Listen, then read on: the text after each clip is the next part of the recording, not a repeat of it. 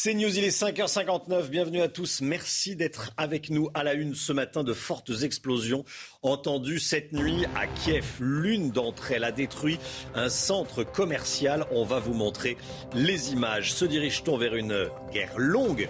Je vous poserai la question. Général Clermont. Des tirs de mortier contre des policiers à Bourg-la-Reine dans les Hauts-de-Seine. Tout est parti d'une opération anti-stupéfiant. Même les villes d'habitude plutôt calmes sont désormais touchées par le trafic de drogue.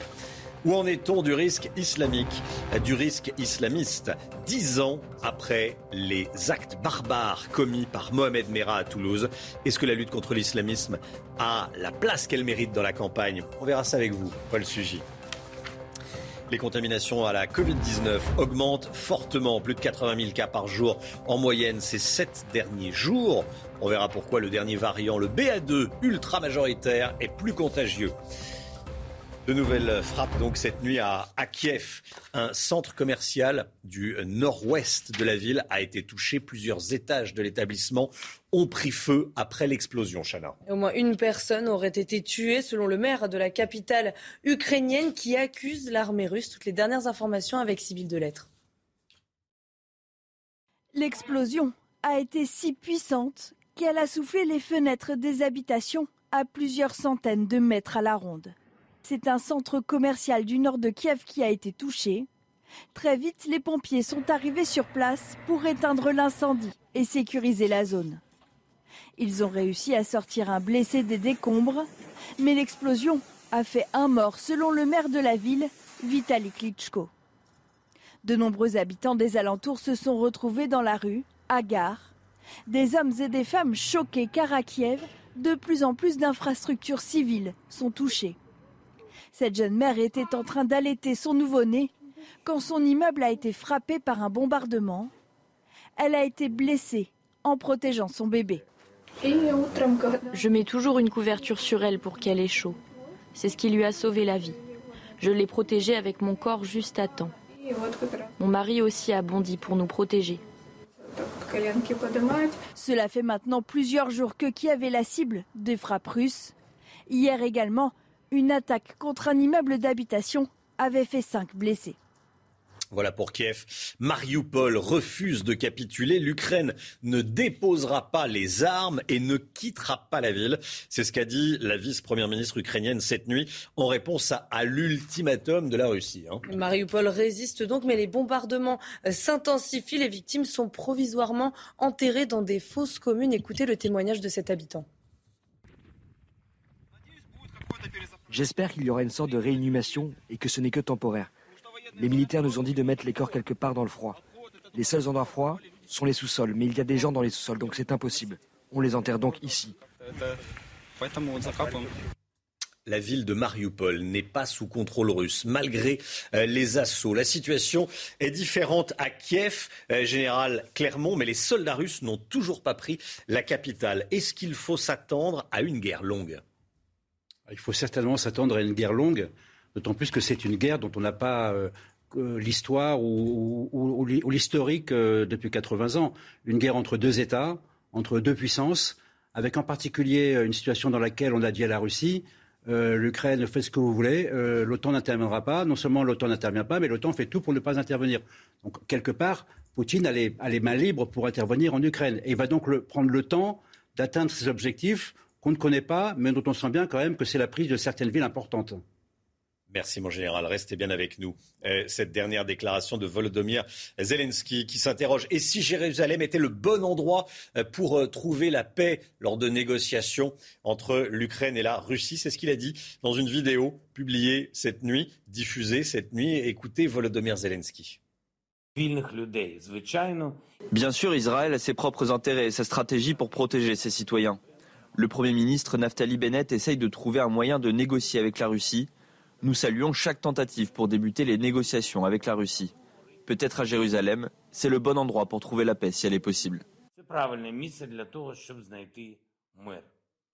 Voilà, et puis la guerre également sur le terrain des réseaux sociaux. Les Ukrainiens ont publié une nouvelle vidéo. Regardez, après Paris, c'est au tour de Berlin d'être le sujet d'un montage particulièrement bien réalisé où l'on voit la capitale allemande être bombardée. Vous allez voir les images. Objectif des Ukrainiens, mobiliser les Européens. À la fin de la séquence, on peut lire arrêter l'agression russe et soutenez euh, l'Ukraine. C'est effectivement bien réalisé. C'est une fausse vidéo, c'est un montage, comme il est écrit euh, à l'écran. Général Clermont, quel est l'objectif de ce type de, vidéo? L'objectif du président Zelensky depuis le début, c'est de, d'essayer de nous faire entrer dans la guerre. Et c'est son intérêt. Il ne veut pas être seul par, rapport aux Russes, donc il veut nous motiver, nous montrer, que, nous impressionner. Ça fait partie de, sa guerre psychologique qu'il mène euh, très intelligemment et avec grande efficacité. Et, et de ce point de vue-là, il fait ce qu'il a à faire. Merci mon général. On va parler à présent de la campagne présidentielle et des résultats de notre baromètre quotidien Opinionway pour CNews à 20 jours du premier tour. On va regarder les résultats ensemble. Au premier tour, le président de la République toujours en tête avec 29% des intentions de vote. Marine Le Pen perd un point, mais se qualifie euh, toujours pour le second tour. Jean-Luc Mélenchon euh, poursuit sa montée avec 13%.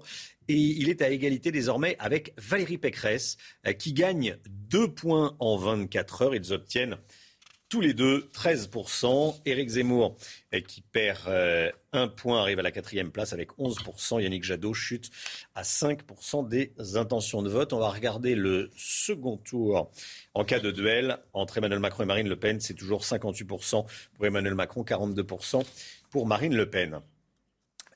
Valérie Pécresse qui sera euh, l'invitée de demander le programme ce soir avec Laurence Ferrari et Sonia Mabrouk à partir de 20h50. C'était il y a dix ans à Montauban, puis à Toulouse, le terroriste islamiste Mohamed Merah tué sept personnes, dont trois enfants juifs. Hier, un hommage leur a été rendu à Toulouse en présence d'Emmanuel Macron, qui a pris la parole. Écoutez. Ce jour-là, pour la première fois en France. Une école n'était plus le terrain d'éclosion des savoirs, des amitiés, de tous les possibles, mais le champ de bataille du fanatisme islamiste. Ensemble, nous sommes déterminés à anéantir l'antisémitisme, y compris celui qui se cache sous le masque de l'antisionisme. Paul Sujet avec nous. La lutte contre l'islamisme, Paul, est-ce que c'est un thème qui fait partie des oubliés de la campagne? Alors, c'est difficile de le dire, notamment parce qu'on en a beaucoup parlé euh, lors du début de la campagne, de la pré-campagne. Évidemment, aujourd'hui, l'actualité fait que ce n'est plus au premier plan, c'est normal. Euh, aussi, il est vrai parce que les candidats qui avaient fait de l'islamisme euh, l'un des points fondamentaux de leur programme, en disant que la France doit s'engager de toutes ses forces dans la lutte contre cette idéologie de haine, eh bien aujourd'hui, sont rattrapés par une actualité qui nous montre que la France est confrontée, y compris à des guerres plus fratricides que le conflit de civilisation dont parle notamment Éric Zemmour le Sud, en particulier le Sud musulman. En revanche, euh, hier, il y avait quelque part une forme de test pour les candidats à l'élection présidentielle, puisqu'il s'agissait de revenir sur une séquence passée, hein, donc le drame euh, qui s'est noué il y a dix ans, euh, notamment à l'école juive de Toulouse, et il s'agissait de qualifier les faits pour aussi montrer comment est-ce que les candidats se positionnent par rapport à la menace islamiste qui reste très présente sur notre sol. Et là, beaucoup d'entre eux, notamment à gauche, sont tombés dans le piège de ne pas oser nommer correctement les choses et de parler plutôt de terrorisme antisémite que de terrorisme islamiste. Alors, il y a effectivement une dimension euh, tragiquement antisémite dans l'acte commis par Mohamed Merah euh, il y a 10 ans, le 19 mars 2012, euh, mais réduire la tuerie de Toulouse à simplement sa composante antisémite, c'est oublier d'abord que Mohamed Merah n'a pas tué que des juifs, il a aussi tué des militaires dont deux étaient musulmans, et c'est rappeler, c'est oublier de rappeler justement que l'antisémitisme de Mohamed Merah est non pas la cause, mais la conséquence de son adhésion à l'islam radical qui euh, promeut la haine à l'égard des juifs, mais au même titre que la haine de façon plus générale à l'égard des mécréants, à l'égard de la France. Et donc c'est oublier que c'est une, idéologie qui nous a déclaré la guerre en tant que nation et qui ne fait pas simplement la guerre aux juifs de France. Paul Sugy, merci Paul. Six personnes placées en garde à vue après des tirs de mortier d'artifice contre la police. Ça s'est passé vendredi vers 18h à Bourg-la-Reine dans les Hauts-de-Seine. On regarde ce qui s'est passé. Ça coupe, bande de salauds, hein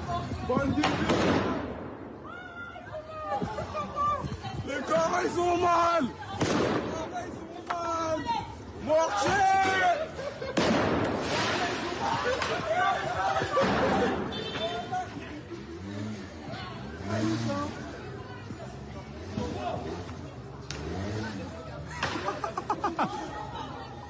Le banlieue calme de la région parisienne. Hein, dans les Hauts-de-Seine, les policiers intervenaient, enfin, le calme normalement, euh, dans un, les policiers intervenaient dans un immeuble identifié comme étant un, point de deal, hein, Chana. Et un homme a pris la fuite et a crié pour signaler la présence des policiers. Un groupe d'individus s'est alors formé en bas de l'immeuble avant de les prendre à partie. Et pour Mathieu Vallet, du syndicat indépendant des commissaires de police, le port du mortier d'artifice doit être sanctionné. Écoutez.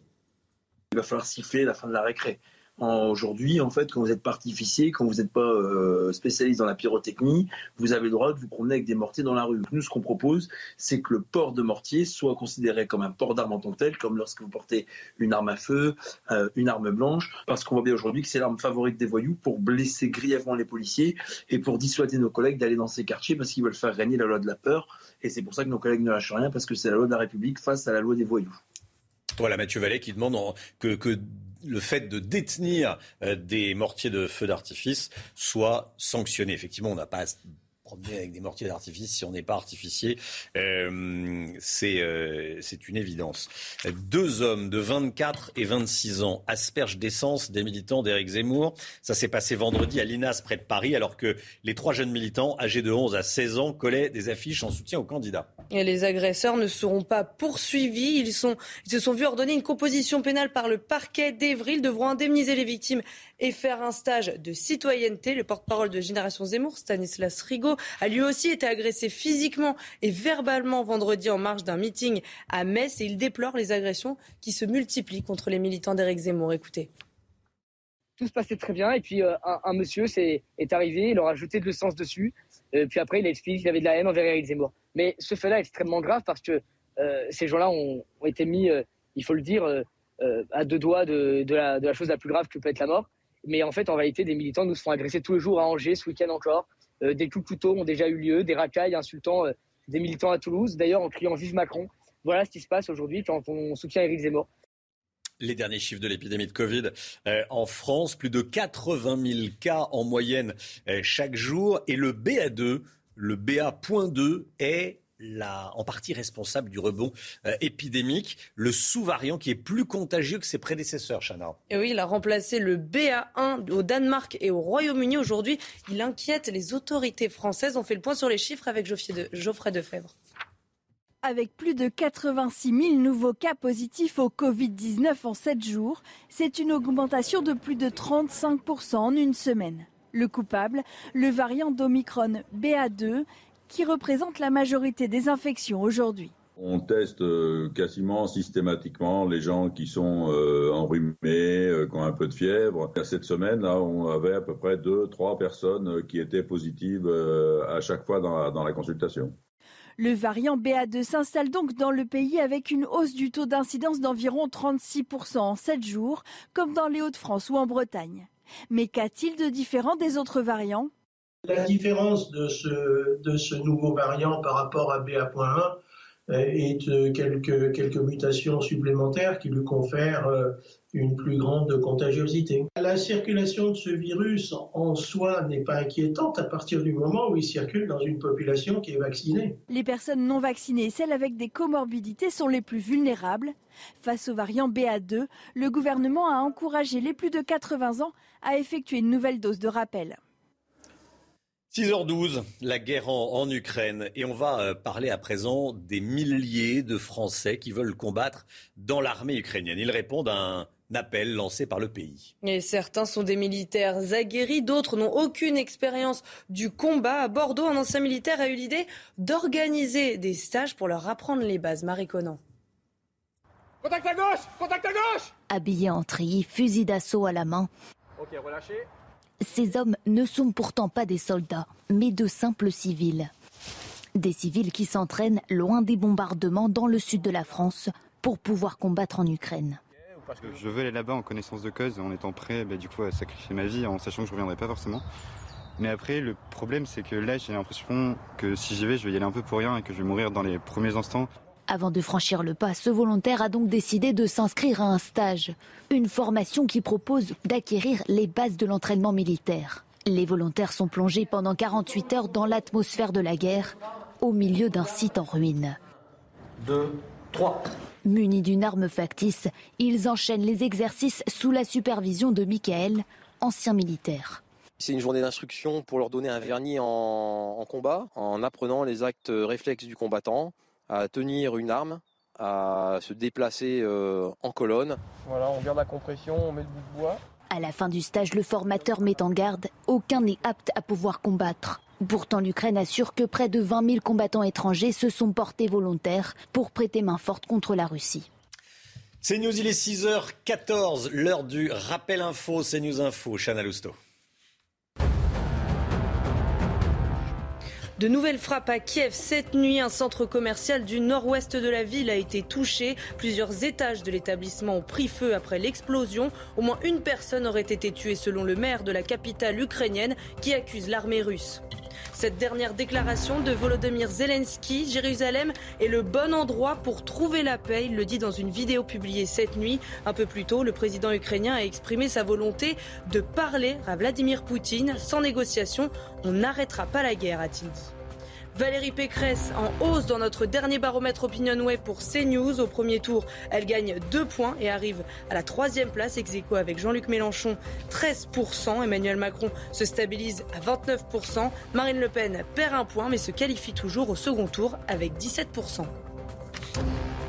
Et puis un mot de sport avec l'Olympique de Marseille qui est de nouveau dauphin du Paris Saint-Germain. Les Marseillais se sont imposés hier soir contre Nice 2-1 en clôture de la 29e journée de Ligue 1. Hein. Et le succès a été long à se dessiner pour les Olympiens. Cédric Bakembou a inscrit le but de la victoire à la 89e minute de jeu dans une ambiance magnifique dans le stade. Au classement, l'OMPR prend 3 points d'avance sur Nice. Rennes est troisième.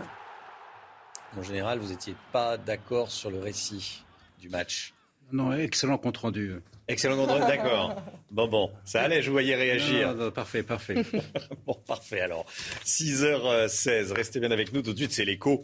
Euh, on va parler d'un marché. Euh, qui était un marché de niche euh, extrêmement discret et qui se développe énormément, le marché des abris anti-atomiques. C'est tout de suite avec Eric de Reitmaten. C'est évidemment une conséquence de la guerre en, Ukraine. Certains Français qui craignent un conflit avec la Russie s'informent et achètent, malgré un coût extrêmement élevé que vous allez nous détailler, Eric, un abri anti-atomique. Vous avez les tarifs hein Alors oui, les tarifs ont été publiés hein, par euh, des sociétés spécialisées. Euh, euh, la plus connue, c'est Amesis Bâtiment, d'ailleurs, qui était présente hein, au salon du survivalisme à la Villette il y a deux ans. Ben, je vous donne les prix. il faut compter 6 000 euros le mètre carré pour un abri anti-atomique il faut compter 14 mètres carrés pour une famille. 14 mètres carrés, c'est pas grand, mais ça permet de survivre un certain temps. Donc ça fait 86 000 euros quand même euh, l'abri anti-atomique sans les équipements. 84 Hein 14 mètres carrés à 6 000 euros. C'est ça, euh, Alors donc, si vous voulez, on peut mettre 6 euh, lits. Ça peut servir aussi euh, de cave. Ça peut servir de, de, de, de, salle supplémentaire, si vous voulez, en cas de, de paix. Ce que font d'ailleurs les Suisses depuis extrêmement longtemps, puisque les Suisses sont vraiment tous équipés d'un abri anti-atomique. Hein. Le, taux d'équipement est de 114% Et en France, on peut dire il est de 0% puisque vous avez en France seulement 1000 bunkers aujourd'hui construits, dont 600 appartiennent à l'armée et 400 sont privés. Donc vous voyez, on est loin euh, du compte.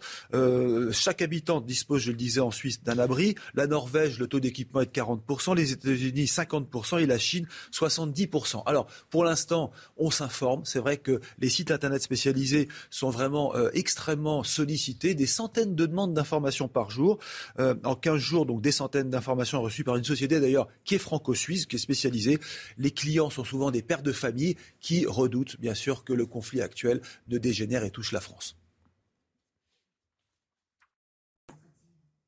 C'est News, il est 6h18, restez bien avec nous. Il y a eu euh, de fortes explosions entendues cette nuit à Kiev. On va vous montrer euh, les images, notamment euh, celle de l'explosion qui a frappé un centre commercial du nord de la ville euh, de Kiev. Et puis, euh, on va parler également des vols de carburant dès le début du journal de, 6h30.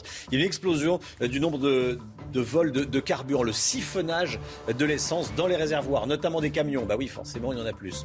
Restez bien avec nous sur CNews. À tout de suite. Rendez-vous avec Pascal Pro dans l'heure des pros, du lundi au vendredi de 9h à 10h30. C'est News 6h26, la météo avec vous Alexandra Blanc. Il va faire beau partout, sauf, sauf autour du golfe du Lion. Hein. Oui, en effet, on a une dépression euh, sur l'Espagne qui a tendance à remonter donc autour du golfe du Lion ou encore au pied des Pyrénées. Regardez sur les Pyrénées orientales hier, le temps est resté nuageux, brumeux. On va conserver à peu près le même type de conditions aujourd'hui avec des pluies qui vont remonter principalement entre les Pyrénées orientales, l'Aude ou encore les Cévennes avec donc un temps assez mitigé dès ce matin autour du golfe du Lion. Partout ailleurs, euh, d'excellentes conditions, hein, du grand beau temps, notamment sur la façade ouest ou encore en remontant vers le nord et toujours ce vent d'autant qui souffle bien fort sur le midi toulousain. Vraiment, les pluies ce matin concernent le golfe du Lion. Dans l'après-midi, un temps assez instable qui va donc remonter d'Espagne avec localement quelques orages pour le golfe de Gascogne. On retrouve également de la neige en montagne, beaucoup de vent, hein, vraiment. Ça va souffler bien fort sur le midi toulousain avec le vent d'autant qui sera bien présent, des rafales de l'ordre de 90 à 100 km par heure. Mais plus vous irez vers le nord ou encore vers le nord-est, plus vous aurez du grand beau temps avec un ciel parfaitement dégagé. Les températures ce matin contrastées, là où le ciel est dégagé, un petit peu de fraîcheur, notamment pour la région lilloise ou encore la Normandie, avec en moyenne 1 à 3 degrés contre 11 degrés euh, pour Toulouse. Et dans l'après-midi, eh bien, c'est le printemps au nord comme au sud. Température vraiment très très douce pour la saison, avec 18 degrés à Paris, 19 degrés entre Bordeaux et Toulouse. Vous aurez 16 degrés à Limoges ou encore euh, du côté de Clermont-Ferrand. Température donc printanière au nord comme au sud. La suite du programme, des conditions météo très calmes, anticycloniques tout au long de la semaine. Hein. Il fera plutôt beau avec, regardez, du beau temps prévu pour la journée de mardi. On retrouvera toujours du vent autour du golfe du Lion, le vent d'autant qui aura tendance à souffler bien fort, notamment dans le sud-ouest ou encore en remontant vers la pointe bretonne. Et c'est une très belle semaine qui vous attend. Regardez, mardi, mercredi et jeudi, du soleil pour tout le monde. Un petit peu de vent toujours autour, du golfe du Lion et des températures très douces pour la saison. Vraiment, ce sera le printemps au nord comme au sud, avec localement jusqu'à 19 degrés attendus jeudi après-midi sur les régions du nord. Une temps moyenne 4 à 5 degrés au-dessus des normales de saison.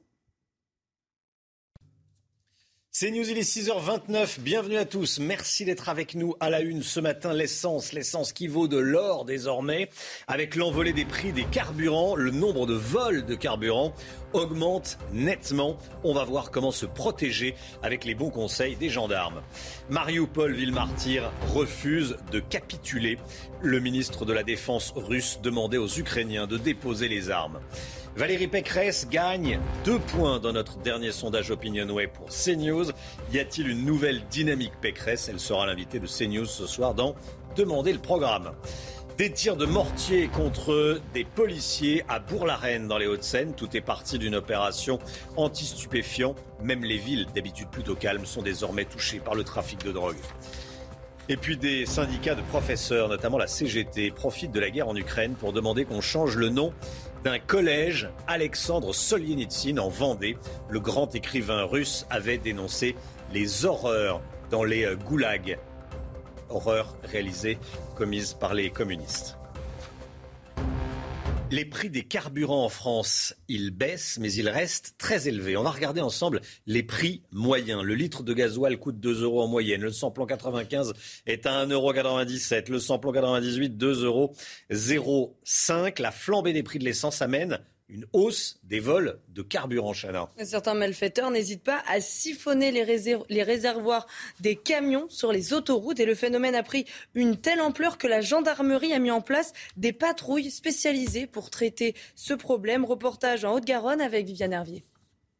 Lorsque le litre de carburant avoisine les 2 euros, dérober les quelques 500 litres qui se trouvent dans l'un des deux réservoirs d'un poids lourd de 44 tonnes peut s'avérer rentable.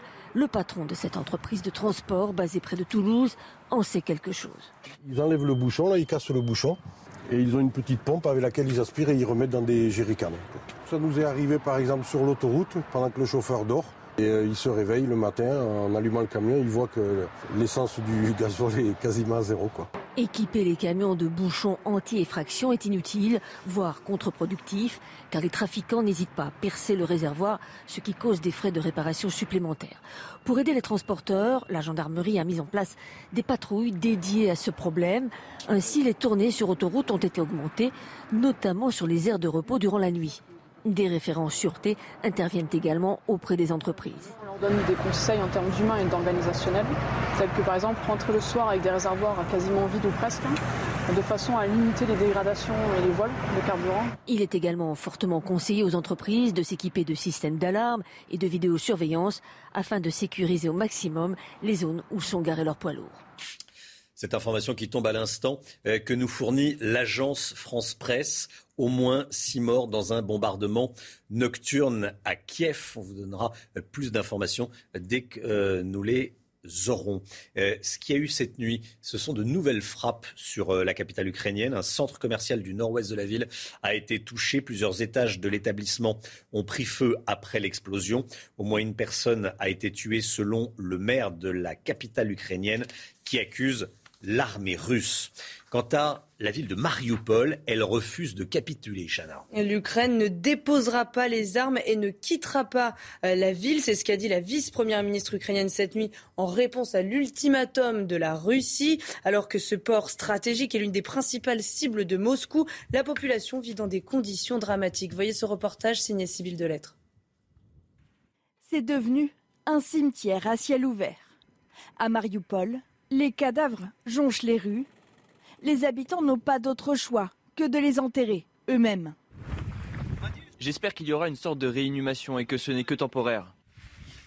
Hier, André a dû creuser en pleine rue une sépulture pour son propre voisin et sa mère. Il avait 45 ans, elle en avait 70. Tous les deux sont morts d'une crise cardiaque. Ils ne sont pas morts à cause de tirs d'obus ou de grenades. Ils sont morts de peur. C'est ça la conséquence de cette guerre. Les bombes ne nous tuent pas forcément, mais c'est toute cette situation. Lorsque l'alarme ne retentit pas, les habitants errent dans les rues pour trouver de la nourriture ou de quoi se chauffer dans les abris. Comme la plupart des appartements sont détruits, ils vivent terrés, entassés dans les sous-sols la plupart du temps. Ça fait 11 jours qu'on est là. Nos appartements sont détruits. Où pourrait-on aller autrement? Il nous reste de quoi manger et nous chauffer, mais dans une semaine, nous n'aurons plus rien. Comment va-t-on faire Mariupol, qui comptait plus de 400 000 habitants avant la guerre, est l'une des principales cibles des attaques russes. On compte plus de 2000 morts dans la ville, selon les autorités ukrainiennes. 30 secondes, c'est pas possible. Et le ministère de la Défense russe annonce avoir détruit une réserve de carburant à Mykolaïv, dans le sud de l'Ukraine.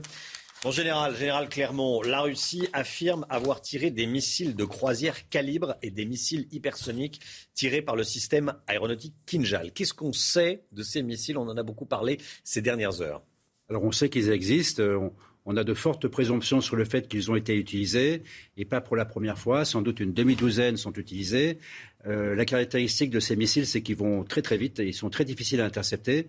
Et, comme ils ont une énergie cinétique très forte, quand il, quand il frappe l'objectif, euh, ça fait des dégâts considérables. Donc euh, il cherche des effets militaires et également des effets, psychologiques.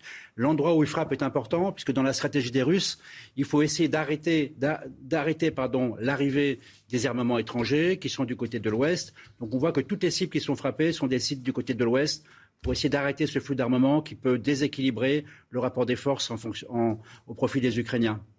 Vous nous disiez, vous me disiez en préparant euh, cette matinale, cette émission, euh, vous me disiez, ils les ont peut-être utilisés un peu tôt. je trouve que c'est plutôt un, abus de faiblesse, hein, en tout cas une indication de faiblesse, parce qu'on n'est qu'au 24e jour de la guerre, on a l'impression qu'ils sortent la grosse artillerie en quelque sorte, euh, parce qu'ils n'ont pas d'autre solution. mais je pense aussi que c'est pour rappeler aux Occidentaux, qui sont les seuls pays au monde à maîtriser cette technologie. Les, les Américains, c'est cassé dents depuis des années. En France, on a un objectif, c'est en 2035. Donc il rappelle quand même qu'il ne faut pas sous-estimer les capacités militaires de la Russie. C'est aussi ce message qui est envoyé euh, par, euh, par, le Kremlin. Merci, mon général. Cette dernière déclaration de Volodymyr Zelensky, Chana. Le président ukrainien a comparé la situation de son peuple à celle qu'a connue le peuple juif pendant la Seconde Guerre mondiale. Les mots sont forts. Il a évoqué la solution finale utilisée par les nazis. Écoutez. Lorsque les nazis voulaient tout réduire en cendres, ils appelaient ces actions comme solution définitive de la question juive. Je pense que vous vous en souvenez et vous n'oublierez jamais ces mots. Mais maintenant, ils utilisent les mêmes mots, la solution définitive, finale. mais cette fois-ci de la question ukrainienne. Et alors que Kiev est sous les bombes, la vie doit continuer à l'hôpital pour enfants de la capitale ukrainienne. Inquiets, médecins et soignants dorment sur place pour veiller sur leurs jeunes patients. Et tous les jours, de nouveaux enfants arrivent dans l'établissement. Certains sont grièvement blessés. Martin Coel. Volodymyr porte encore les stigmates d'un bombardement qui aurait pu lui coûter la vie. Natalia, la mère de ce tout jeune garçon, est encore sous le choc. Son visage était blessé, sa mâchoire et son nez étaient cassés, sa jambe, son bras était touché. Il avait une ou deux balles dans le dos, je m'en souviens plus. Pour lui, comme pour des centaines d'autres enfants, les médecins de cet hôpital pédiatrique de Kiev se battent jour après jour, rester forts et présents malgré l'horreur. C'est vraiment terrible, c'est un défi. Sur le plan émotionnel, c'est affreux. Nous vivons à l'hôpital, nous sommes disponibles 24 heures sur 24, nous nous précipitons pour aider les enfants et c'est vraiment terrible et difficile.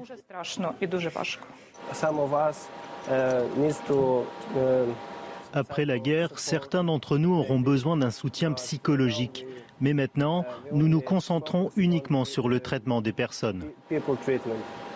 Depuis le début de la guerre, Plusieurs centaines d'enfants ont été transférés en Pologne ou encore en Allemagne, mais certains dont l'état de santé est trop fragile doivent rester en Ukraine.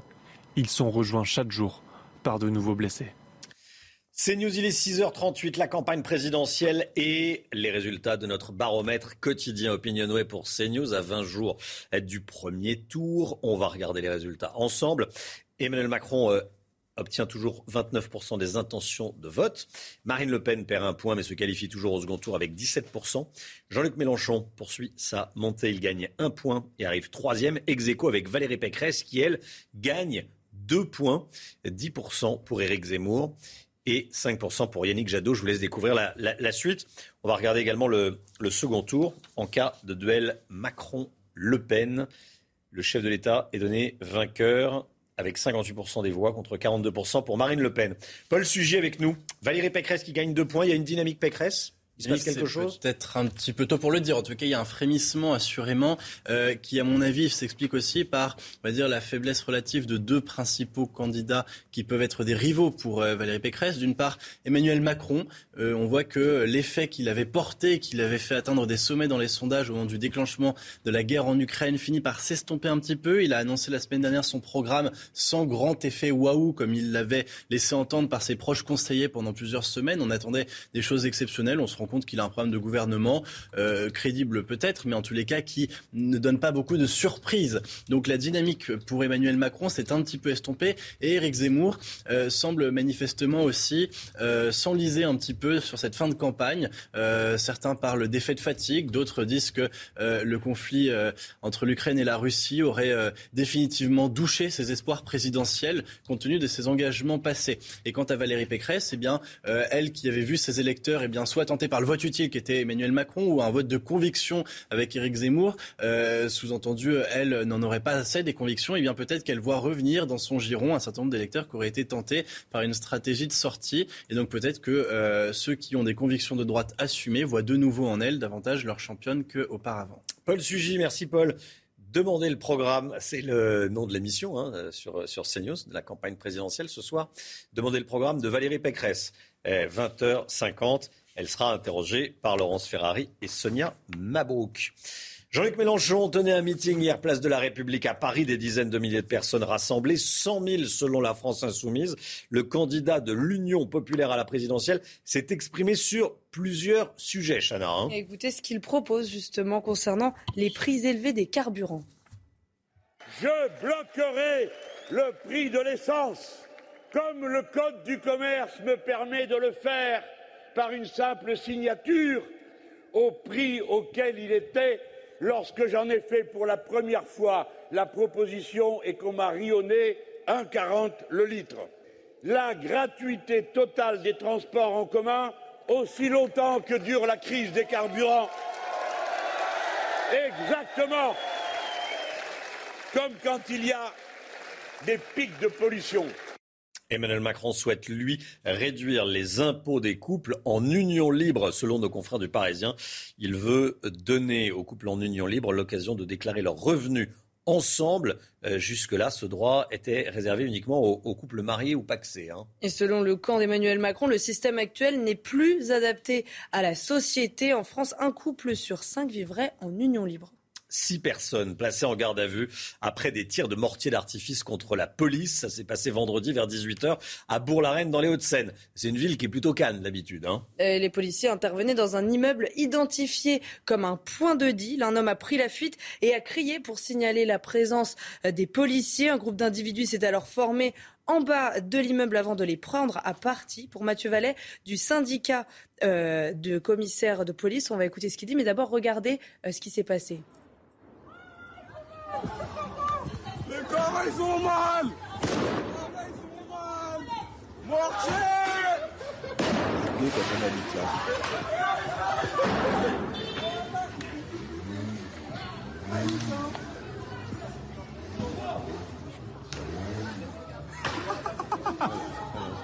Il va falloir siffler la fin de la récré.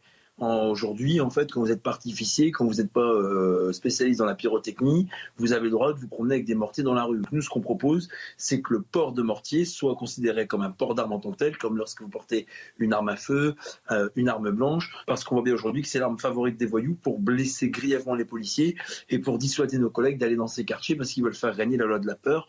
Et c'est pour ça que nos collègues ne lâchent rien, parce que c'est la loi de la République face à la loi des voyous. Quand même assez fou. effectivement, aujourd'hui, on peut se promener avec des mortiers d'artifice alors qu'on n'est pas artificier. Euh, est-ce qu'il faut sanctionner les personnes qui, font ça? Voilà comment ça se passe un vendredi soir à 18h quand on a terminé sa semaine de travail, euh, qu'on a droit à un petit peu de calme. Euh, voilà comment ça se passe dans les rues de, Bourg-la-Reine. Encore une fois, c'est peut-être connu comme étant un point de deal, cet endroit, mais c'est une ville qui est généralement plutôt calme. Donc ça veut dire qu'il y a de moins en moins de quartiers en France qui sont euh, sans trafiquants de drogue et qui sont où on peut vivre véritablement euh, calmement. C'est pour ça que je voulais qu'on en parle à nouveau dans la matinale ce matin. Euh, alors que le blé vient à manquer dans certains pays, des militants écologistes radicaux ont déversé plusieurs tonnes de céréales sur une voie ferrée en vidant les cargaisons de plusieurs wagons, Chana. Le train avait été bloqué sur les voies à Noyal-Pontivy dans le Morbihan avant qu'il n'arrive dans une usine qui fabrique des aliments pour le bétail. Les militants dénoncent un système d'élevage hors sol qui va droit dans le mur. Colère du ministre de l'Agriculture qui dénonce une situation inadmissible. Alors on voit le, blé euh, total, le blé gâché, hein, parce qu'il est déversé sur les, sur les rails, il sera, il sera jeté, hein, euh, jeté euh, à la poubelle. En Vendée, un collège pourrait être rebaptisé pour soutenir l'Ukraine. C'est la volonté de plusieurs syndicats de professeurs. Ils veulent que le nom du collège Solzhenitsyn à Esnay soit changé. Alexandre Solzhenitsyn, c'est ce grand écrivain russe qui a dénoncé les horreurs du communisme, les horreurs du goulag. Alors il y a des syndicats qui profitent de la guerre en Ukraine pour euh, tenter de faire de la politique et demander qu'on retire le nom, euh, qu'on retire le nom d'Alexandre Solzhenitsyn à ce euh, collège. Toutes les explications avec Geoffroy Defebvre et Michael Chailloux. Une pétition en ligne qui prend de l'ampleur. À Aizenay, en Vendée, plusieurs syndicats d'éducation réclament de débaptiser le collège Alexandre Solzhenitsyn. Écrivain russe et prix Nobel de littérature en 1970, il avait dénoncé dans l'archipel du Goulag le système concentrationnaire soviétique dont il avait été lui-même victime. Selon les syndicats, Solzhenitsyn était un proche de Vladimir Poutine. Une pétition jugée indigne par Guillaume Jean du conseil départemental de Vendée, qui gère les collèges du département. On ressent derrière cette, volonté de débaptiser le, collège Alexandre Solzhenitsyn un positionnement très idéologique. Le collectif souhaite rebaptiser le collège Vsevolov Echenbom d'Ivolin, un poète et militant ukrainien, théoricien de la synthèse anarchiste.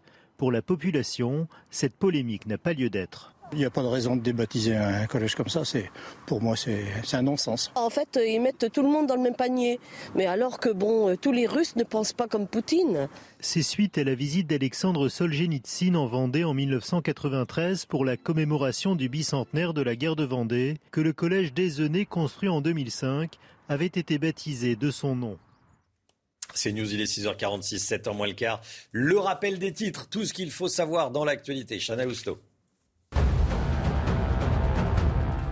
La guerre en Ukraine et cette toute dernière information, au moins six personnes sont mortes dans un bombardement nocturne à Kiev. C'est une information de nos confrères de l'agence France Presse. Cette nuit, un centre commercial du nord-ouest de la ville a été touché par de nouvelles frappes. Le maire de la capitale ukrainienne accuse l'armée russe.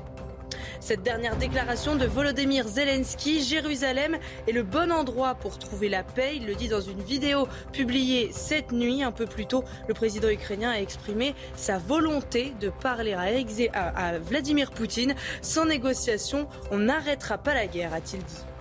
Valérie Pécresse en hausse dans notre dernier baromètre Opinionway pour CNews. Au premier tour, elle gagne deux points et arrive à la troisième place ex avec Jean-Luc Mélenchon, 13%. Emmanuel Macron se stabilise à 29%. Marine Le Pen perd un point mais se qualifie toujours au second tour avec 17%.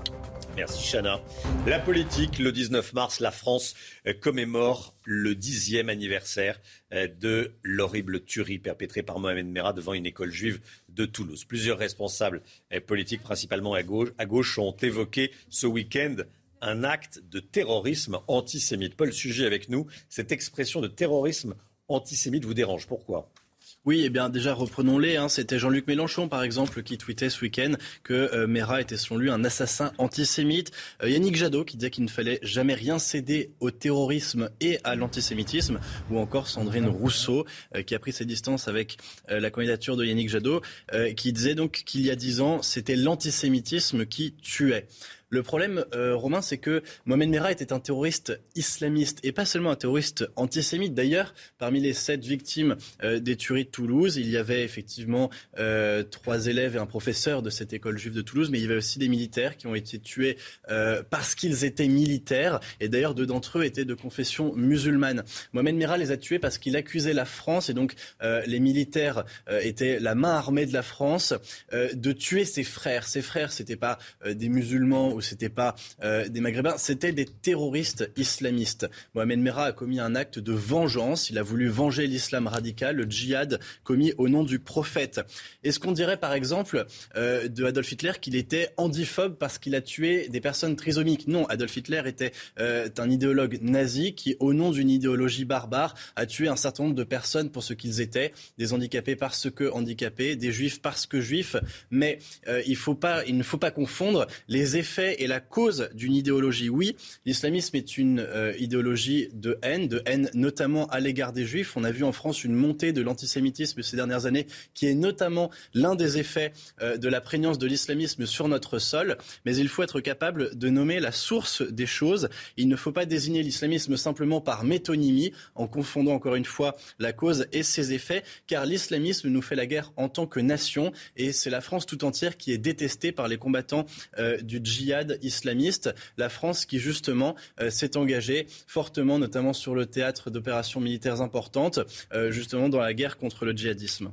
Alors, euh, il y a un calcul politique derrière cette volonté de gommer le mot islamisme, Paul? Il y a évidemment un calcul politique. Il s'agit donc de ne pas nommer l'islamisme euh, pour, au fond, absoudre le Coran euh, des crimes dont certains se rendent coupables en son nom. Jean-Luc Mélenchon, l'an dernier, c'était le 6 juin 2021, en avait parlé assez bien. Il évoquait déjà la tuerie de Toulouse commise par Mohamed Merah, qu'il rapprochait d'un certain nombre d'autres événements similaires survenus, en plus de ça, dans un contexte préélectoral et il disait Vous verrez que la dernière semaine avant la présidentielle, nous aurons un attentat ou un meurtre. Et un peu plus loin, il explique sa pensée. Il dit Ce sera commis pour montrer du doigt les musulmans. C'est-à-dire que Jean-Luc Mélenchon, comme d'autres responsables politiques à gauche, considère que euh, les attentats terroristes commis par des islamistes sont montés en épingle euh, par les journalistes pour à la fin nuire à la cause des musulmans en France. C'est-à-dire qu'au fond, il fait un odieux amalgame entre euh, tous les musulmans et les terroristes islamistes en disant que la lutte contre le terrorisme en France, qui est pour le coup une politique euh, évidemment nécessaire, et on a eu l'occasion d'en parler, qui doit faire partie des priorités aussi de cette campagne, car euh, la, la, menace terroriste reste très importante sur notre sol, eh bien ce serait une façon de stigmatiser toute une population. Cet amalgame, évidemment, a des conséquences électoralistes importantes pour certains candidats de gauche, mais met en péril l'objectif final qui est d'éradiquer définitivement le terrorisme de notre sol. Paul Sugy, merci Paul. 6h51, restez bien avec nous. Les dernières informations, au moins six morts dans un bombardement nocturne à Kiev, nous dit l'agence France Presse il y a quelques instants. Il y a eu euh, de très fortes explosions ces dernières heures, et notamment euh, l'explosion qui a euh, détruit un centre commercial. On vous montre les images. C'était à, Kiev, en Ukraine, évidemment. Restez bien avec nous sur CNews. À tout de suite. Rendez-vous avec Jean-Marc Morandini dans Morandini Live du lundi au vendredi de 10h30 à midi. 6h58, le temps avec vous, Alexandra Blanc. Ça va être une très belle journée quasiment partout en France aujourd'hui. C'est une bonne nouvelle. Hein oui, une journée printanière, excepté autour du golfe du Lion, avec toujours un temps nuageux et pluvieux, principalement entre les Pyrénées-Orientales, l'Aude ou encore en remontant vers l'Hérault et les Cévennes. Mais partout ailleurs, une très belle journée en perspective. Ciel quasiment parfaitement dégagé euh, partout ce matin. Et puis dans l'après-midi, un temps un petit peu plus laiteux, un petit peu plus voilé sur la façade ouest. Le mauvais temps qui va remonter de l'Espagne avec donc un petit peu de neige, un petit peu de pluie, mais également euh, toujours ces fortes rafales de vent, notamment euh, sur le midi toulousain avec le vent d'autant qui va souffler bien fort. En revanche, sur le nord, sur l'est ou encore sur la côte d'Azur et la Corse, du grand beau temps. Température qui ce matin sont contrastées, grande douceur à Toulouse, 11 degrés contre seulement un petit degré à Lille. C'est le grand écart. Et dans l'après-midi, grande douceur pour tout le monde avec 18 degrés pour le bassin parisien ou encore pour la région lilloise, 19 degrés dans le sud-ouest, 16 degrés sur les régions centrales ou encore 11 degrés du côté de Bastia. C'est News, il est 6h59. Bienvenue à tous. Merci d'être avec nous en ce lundi 21 mars. À la une, cette information tombée il y a quelques instants, au moins six personnes sont mortes dans un bombardement d'un centre commercial cette nuit à Kiev, selon un journaliste de l'AFP. On va vous montrer les images. Se, se dirige-t-on vers une guerre longue? Je vous poserai la question, mon général. Général Clermont, avec nous euh, sur ce plateau. Des tirs de mortier contre des policiers à Bourg-la-Reine dans les Hauts-de-Seine. Tout est parti d'une opération anti-stupéfiants. Même les villes d'habitude plutôt calmes sont désormais touchées par le trafic de drogue. Où en est-on du risque islamiste? Dix ans après les actes barbares commis par Mohamed Merah à Toulouse, est-ce que la lutte contre l'islamisme a la place qu'elle mérite dans la campagne? On verra ça avec vous. Paul Sugy, à tout de suite Paul. Et puis les contaminations à la Covid-19 augmentent fortement en France. Plus de 80 000 cas par jour en moyenne ces sept derniers jours. On verra pourquoi le dernier variant, le BA2, ultra majoritaire, est plus contagieux. De nouvelles frappes donc à Kiev cette nuit. Regardez ces images qui nous parviennent en direct après le bombardement nocturne d'un centre commercial. Euh, il y aurait plusieurs morts, plusieurs étages de l'établissement ont pris feu après cette explosion. Le maire de la ville accuse l'armée russe. Toutes les dernières informations, Sibylle de Lettres. L'explosion a été si puissante qu'elle a soufflé les fenêtres des habitations à plusieurs centaines de mètres à la ronde. C'est un centre commercial du nord de Kiev qui a été touché. Très vite, les pompiers sont arrivés sur place pour éteindre l'incendie et sécuriser la zone. Ils ont réussi à sortir un blessé des décombres, mais l'explosion aurait fait plusieurs morts. De nombreux habitants des alentours se sont retrouvés dans la rue, à gare. Des hommes et des femmes choqués car à Kiev, de plus en plus d'infrastructures civiles sont touchées. Cette jeune mère était en train d'allaiter son nouveau-né quand son immeuble a été frappé par un bombardement elle a été blessée en protégeant son bébé. Je mets toujours une couverture sur elle pour qu'elle ait chaud. C'est ce qui lui a sauvé la vie. Je l'ai protégée avec mon corps juste à temps. Mon mari aussi a bondi pour nous protéger. Cela fait maintenant plusieurs jours que Kiev est la cible des frappes russes. Hier également, une attaque contre un immeuble d'habitation avait fait cinq blessés. Voilà, donc bombardement. Euh, à Kiev ces dernières heures, notamment euh, contre un centre commercial. Voici les images qui nous parviennent en direct. Mariupol, à présent, Mariupol qui refuse de capituler, l'Ukraine ne déposera pas les armes et ne quittera pas la ville, c'est ce qu'a dit la vice-première ministre euh, ukrainienne cette nuit en réponse à l'ultimatum de la Russie. La ville de Mariupol n'est pas sous contrôle russe malgré les assauts. La situation est différente à Kiev, mais les soldats russes n'ont toujours pas pris la capitale non plus.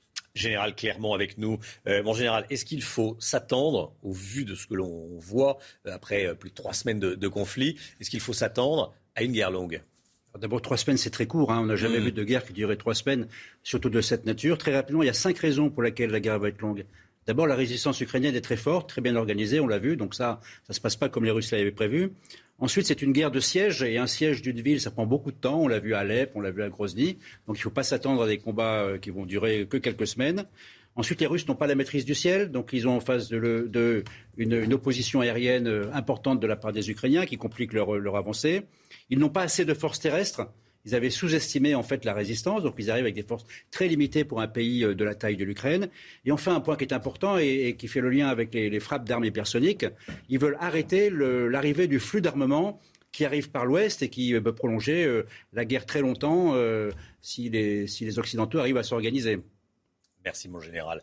Restez bien avec nous. Cette dernière déclaration de Volodymyr Zelensky, le président ukrainien qui a dit vouloir parler à Vladimir Poutine. Et selon lui, Jérusalem serait un bon endroit pour euh, trouver un accord de paix. Écoutez.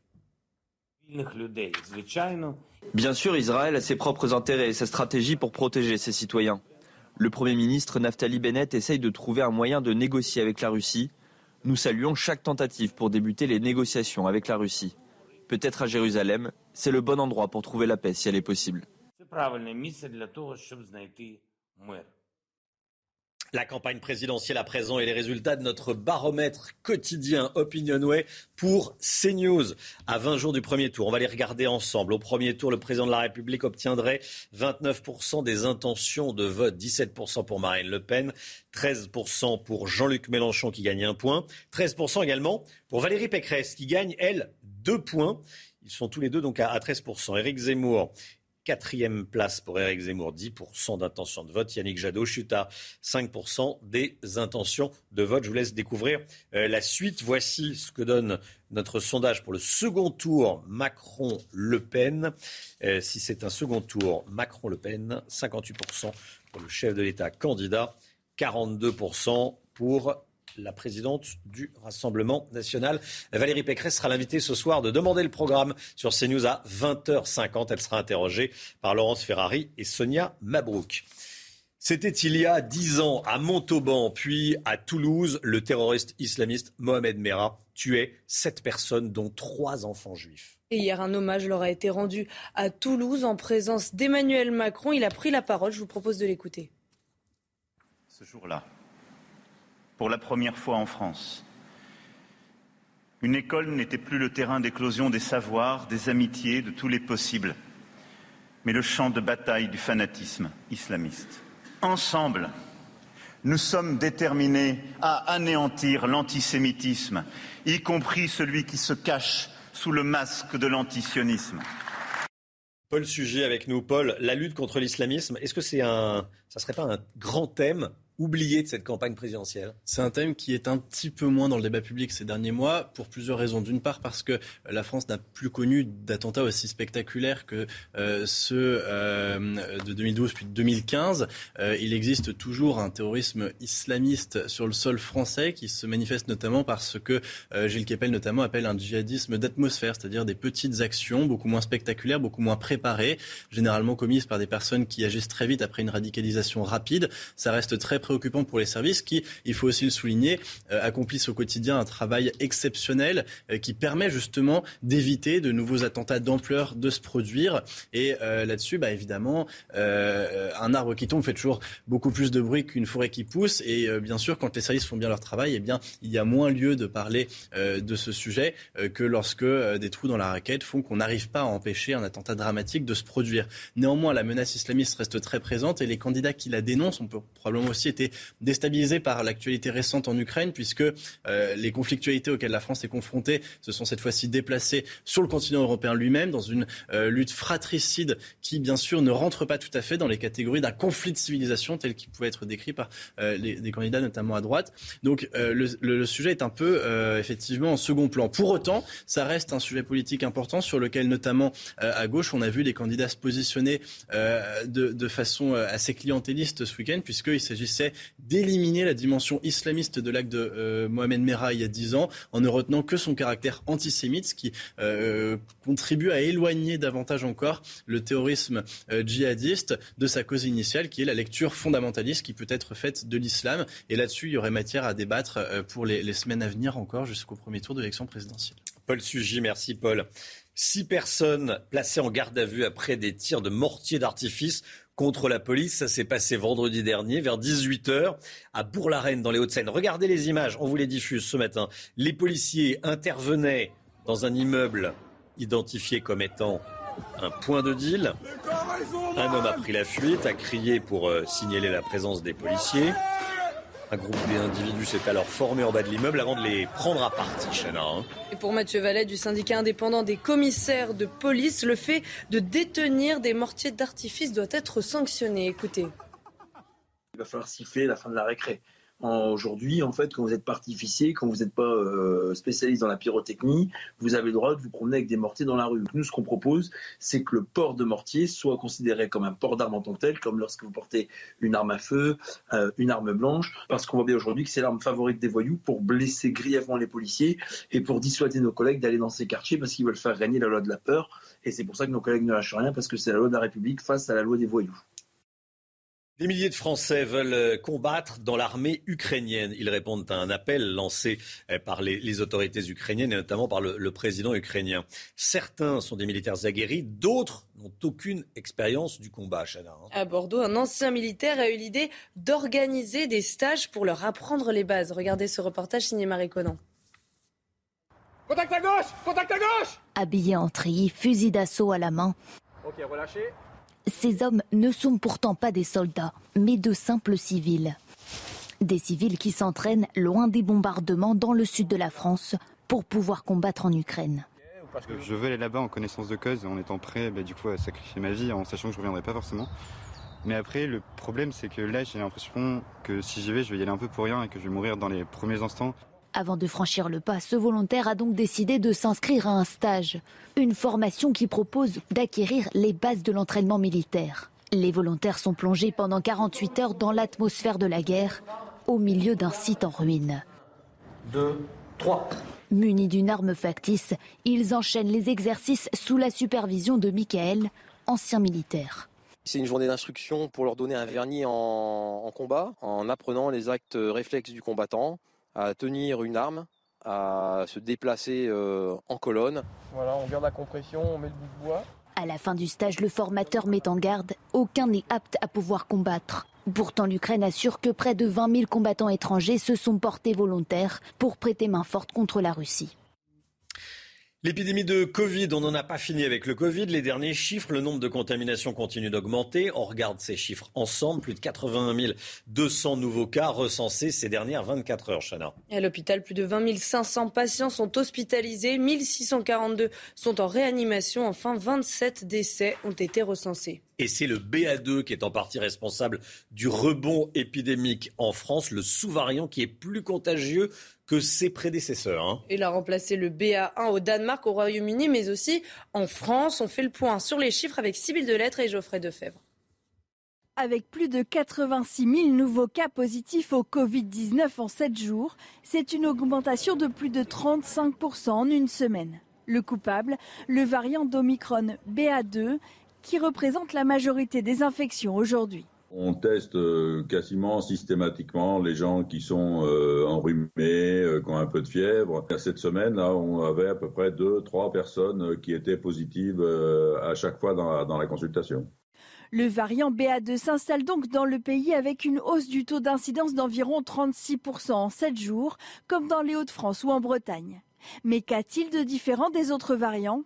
La différence de ce, de ce nouveau variant par rapport à BA.1 euh, est quelques, quelques mutations supplémentaires qui lui confèrent euh, une plus grande contagiosité. La circulation de ce virus en soi n'est pas inquiétante à partir du moment où il circule dans une population qui est vaccinée. Les personnes non vaccinées et celles avec des comorbidités sont les plus vulnérables. Face au variant BA2, le gouvernement a encouragé les plus de 80 ans à effectuer une nouvelle dose de rappel.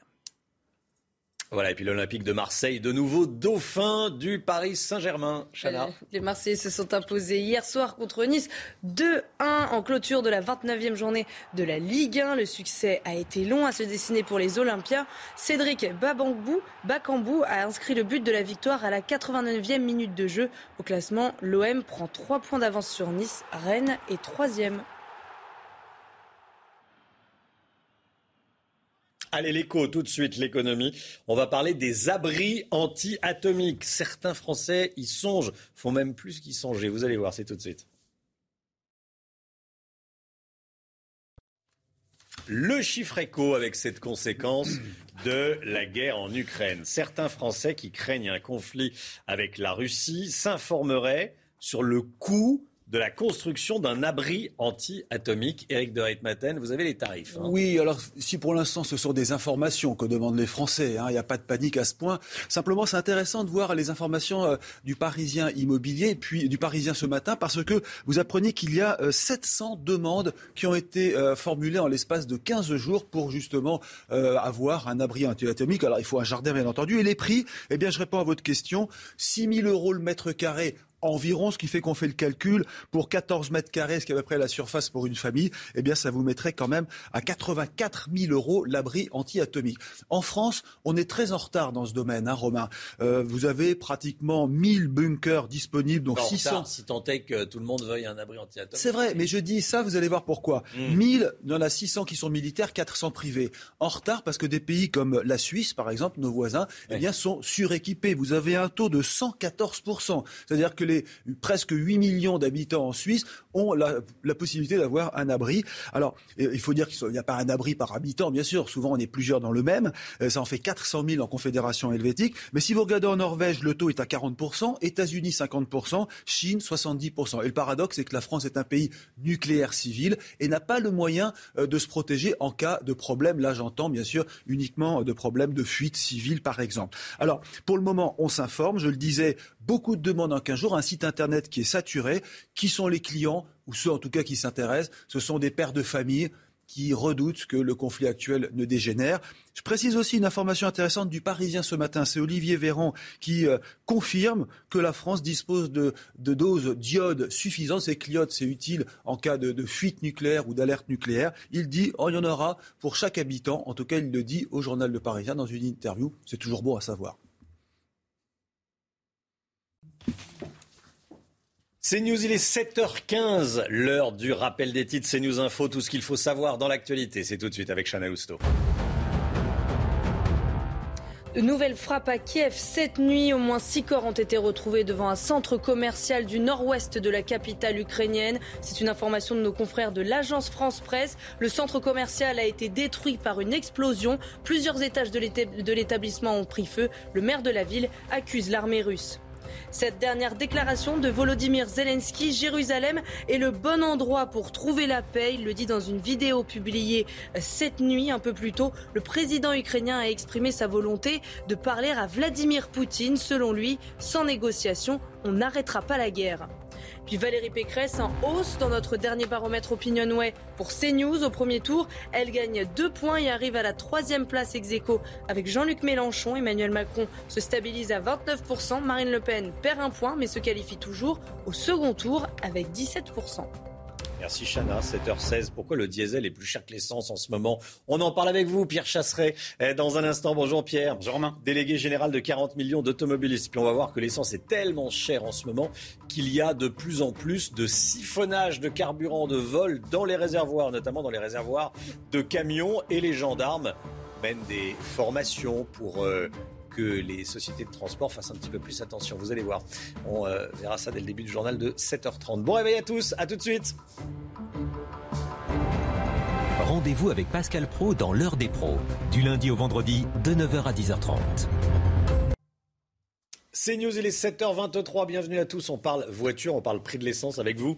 Et Pierre Chasseret, délégué général de 40 millions d'automobilistes. Le prix de l'essence moins cher que le prix du diesel, le prix du gasoil. De quoi interpeller les automobilistes? Une seule question pourquoi? Pourquoi est-ce que le diesel est donc Alors effectivement, Romain, il faut remonter à 2018 et au moment des gilets jaunes pour retrouver un diesel au-dessus du prix de l'essence. Je vous propose de regarder un petit peu les prix à la pompe ce matin déjà pour bien se rendre compte un petit peu de l'écart sur les carburants où on voit bien que le diesel est encore au-dessus, notamment par rapport au samplon 95 E10 qui est le carburant essence le plus vendu en France. C'est quelques centimes, mais ces quelques centimes, ils, valent, ils valent de l'or quand on sait que le diesel est encore traditionnellement une vingtaine de centimes au-dessus. Alors la raison, il faut la chercher déjà dans les taxes. Les taxes depuis 2014 qui ont augmenté notamment sur la taxe intérieure de consommation des produits énergétiques. On a pris 8 centimes sur l'essence, 17 centimes sur le diesel. Fatalement, ça se ressent.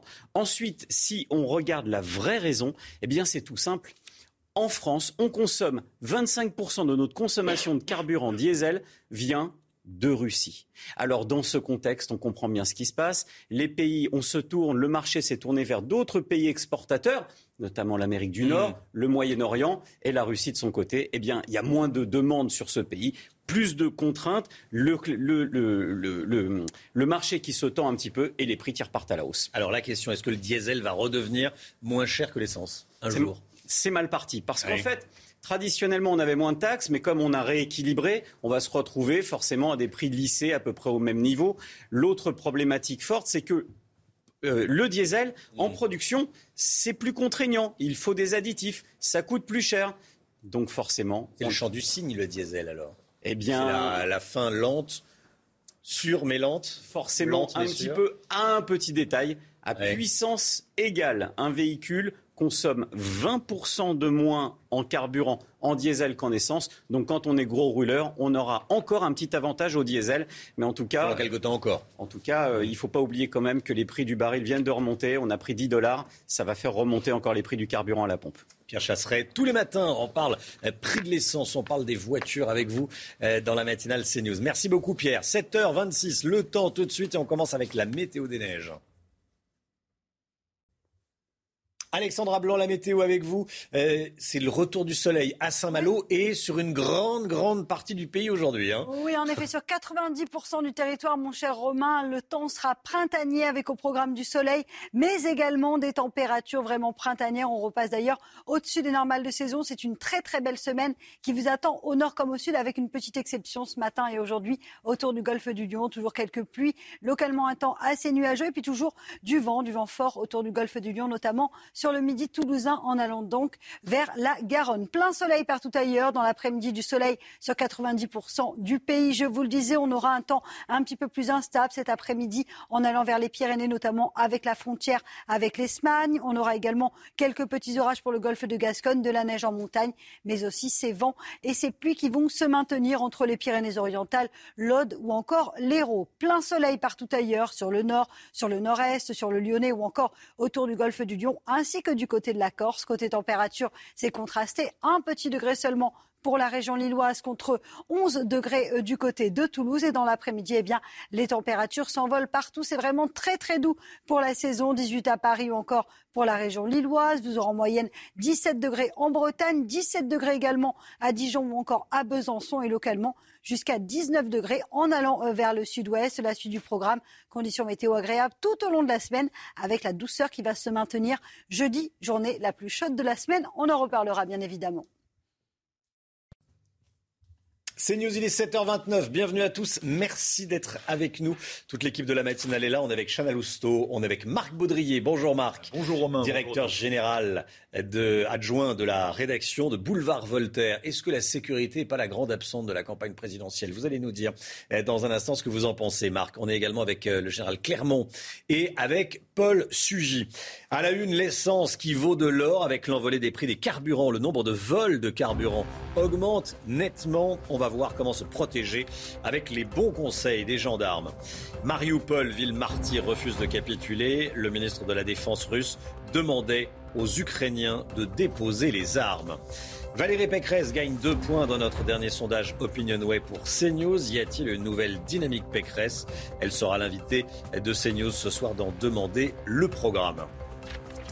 Le prix des carburants qui augmente et cela comme conséquence l'augmentation du nombre de vols de carburant. Certains malfaiteurs n'hésitent pas à siphonner les réservoirs des voitures et des camions sur les autoroutes, Chana. Et le phénomène a pris une telle ampleur que la gendarmerie a mis en place des patrouilles spécialisées pour traiter ce problème. Reportage en Haute-Garonne avec, avec Viviane Hervier. Lorsque le litre de carburant avoisine les 2 euros, dérober les quelques 500 litres qui se trouvent dans l'un des deux réservoirs d'un poids lourd de 44 tonnes peut s'avérer rentable. Le patron de cette entreprise de transport basée près de Toulouse en sait quelque chose. Ils enlèvent le bouchon, là ils cassent le bouchon et ils ont une petite pompe avec laquelle ils aspirent et ils remettent dans des jerrycans. Ça nous est arrivé par exemple sur l'autoroute pendant que le chauffeur dort. Et euh, il se réveille le matin en allumant le camion, il voit que l'essence du gasoil est quasiment à zéro. Quoi. Équiper les camions de bouchons anti-effraction est inutile, voire contre-productif, car les trafiquants n'hésitent pas à percer le réservoir, ce qui cause des frais de réparation supplémentaires. Pour aider les transporteurs, la gendarmerie a mis en place des patrouilles dédiées à ce problème. Ainsi, les tournées sur autoroute ont été augmentées, notamment sur les aires de repos durant la nuit. Des référents sûreté interviennent également auprès des entreprises. On leur donne des conseils en termes humains et d'organisationnel, tels que par exemple rentrer le soir avec des réservoirs quasiment vides ou presque, de façon à limiter les dégradations et les vols de carburant. Il est également fortement conseillé aux entreprises de s'équiper de systèmes d'alarme et de vidéosurveillance afin de sécuriser au maximum les zones où sont garés leurs poids lourds en Ukraine. De nouvelles frappes ces dernières heures. Au moins six corps ont été retrouvés devant un centre commercial du nord-ouest de la capitale. Kiev, c'est une information de nos confrères de l'agence France Presse. Le centre commercial a été détruit par une explosion. Vous voyez ici les images qui nous parviennent en direct. Plusieurs étages de l'établissement ont pris feu. Le maire de la ville, le maire de Kiev, accuse l'armée russe. Et puis il y a Mariupol au sud. Euh, Mariupol qui refuse de capituler. L'Ukraine ne déposera pas les armes et ne quittera pas la ville. C'est ce qu'a dit la vice-première ministre ukrainienne cette nuit en réponse à l'ultimatum formulé par la Russie. Chana. Et alors que ce port stratégique est l'une des principales cibles de Moscou, la population vit dans des conditions dramatiques. Le récit avec Sybille Delettre. C'est devenu un cimetière à ciel ouvert. À Mariupol, les cadavres jonchent les rues. Les habitants n'ont pas d'autre choix que de les enterrer eux-mêmes. J'espère qu'il y aura une sorte de réinhumation et que ce n'est que temporaire. Hier, André a dû creuser en pleine rue une sépulture pour son propre voisin et sa mère. Il avait 45 ans, elle en avait 70. Tous les deux sont morts d'une crise cardiaque. Ils ne sont pas morts à cause de tirs d'obus ou de grenades. Ils sont morts de peur. C'est ça la conséquence de cette guerre. Les bombes ne nous tuent pas forcément, mais c'est toute cette situation. Lorsque l'alarme ne retentit pas, les habitants errent dans les rues pour trouver de la nourriture ou de quoi se chauffer dans les abris. Comme la plupart des appartements sont détruits, ils vivent terrés, entassés dans les sous-sols la plupart du temps. Ça fait 11 jours qu'on est là. Nos appartements sont détruits. Où pourrait-on aller autrement? Il nous reste de quoi manger et nous chauffer, mais dans une semaine, nous n'aurons plus rien. Comment va-t-on faire? Mariupol, qui comptait plus de 400 000 habitants avant la guerre, est l'une des principales cibles des attaques russes. On compte plus de 2000 morts dans la ville, selon les autorités ukrainiennes. Et puis le ministère de la Défense russe a annoncé avoir détruit une réserve de carburant à Mykolaiv, dans le sud de l'Ukraine. Général Clermont euh, avec nous. La Russie affirme avoir tiré des missiles de croisière calibre et des missiles hypersoniques tirés par le système aéronautique Kinjal. De quoi parle-t-on exactement? Qu'est-ce qu'on sait de ces missiles? Alors on sait qu'en fait la, Russie est le, est le, seul pays au monde qui maîtrise les technologies des armes hypersoniques qui se décline en deux, technologies, les, missiles qui vont très très vite euh, en, basse et moyenne altitude et les planeurs hypersoniques. Alors les planeurs hypersoniques, j'en parlerai un peu plus tard parce que c'est quand même compliqué. Là, ce qui a été utilisé par la Russie, c'est la première catégorie, des, des, missiles de croisière qui ont comme particularité d'aller très vite. Un missile de croisière traditionnel, ça vole à moins de Mach 1, 700 km/h. Ceux-ci peuvent voler entre 5000 et 10 000 km/h, c'est-à-dire effectuer 1000 euh, km en 6 minutes. Donc euh, la particularité, c'est qu'ils sont très difficiles à intercepter. Et également, ils arrivent sur l'objectif avec beaucoup d'énergie cinétique, puisqu'ils ont une très grande vitesse et donc euh, causent des dégâts très importants. Et on peut ajouter aussi que finalement, c'est une arme psychologique, puisque la Russie rappelle au monde entier que c'est une puissance militaire majeure et qu'elle dispose d'armes dont ne disposent pas les autres. Les Américains, ça fait dix ans qu'ils se cassent les dents pour maîtriser cette technologie. 1000 km en 6 minutes. Ça veut dire que euh, l'ennemi ne peut pas réagir. Enfin, le, pays visé le temps de réaction est très court. Euh, pour l'instant, il y a un délai de réaction effectivement extrêmement court pour réagir. Il faut que les systèmes soient en alerte euh, à moins de 6 minutes pour pouvoir intercepter ce genre d'armement. Pour l'instant, n'y a pas d'interception réussie de ce type d'armes et ils, n'en ont tiré pardon, que simplement une demi-douzaine. Donc on ne peut pas faire des statistiques avec une demi-douzaine. Merci mon général, général Clermont.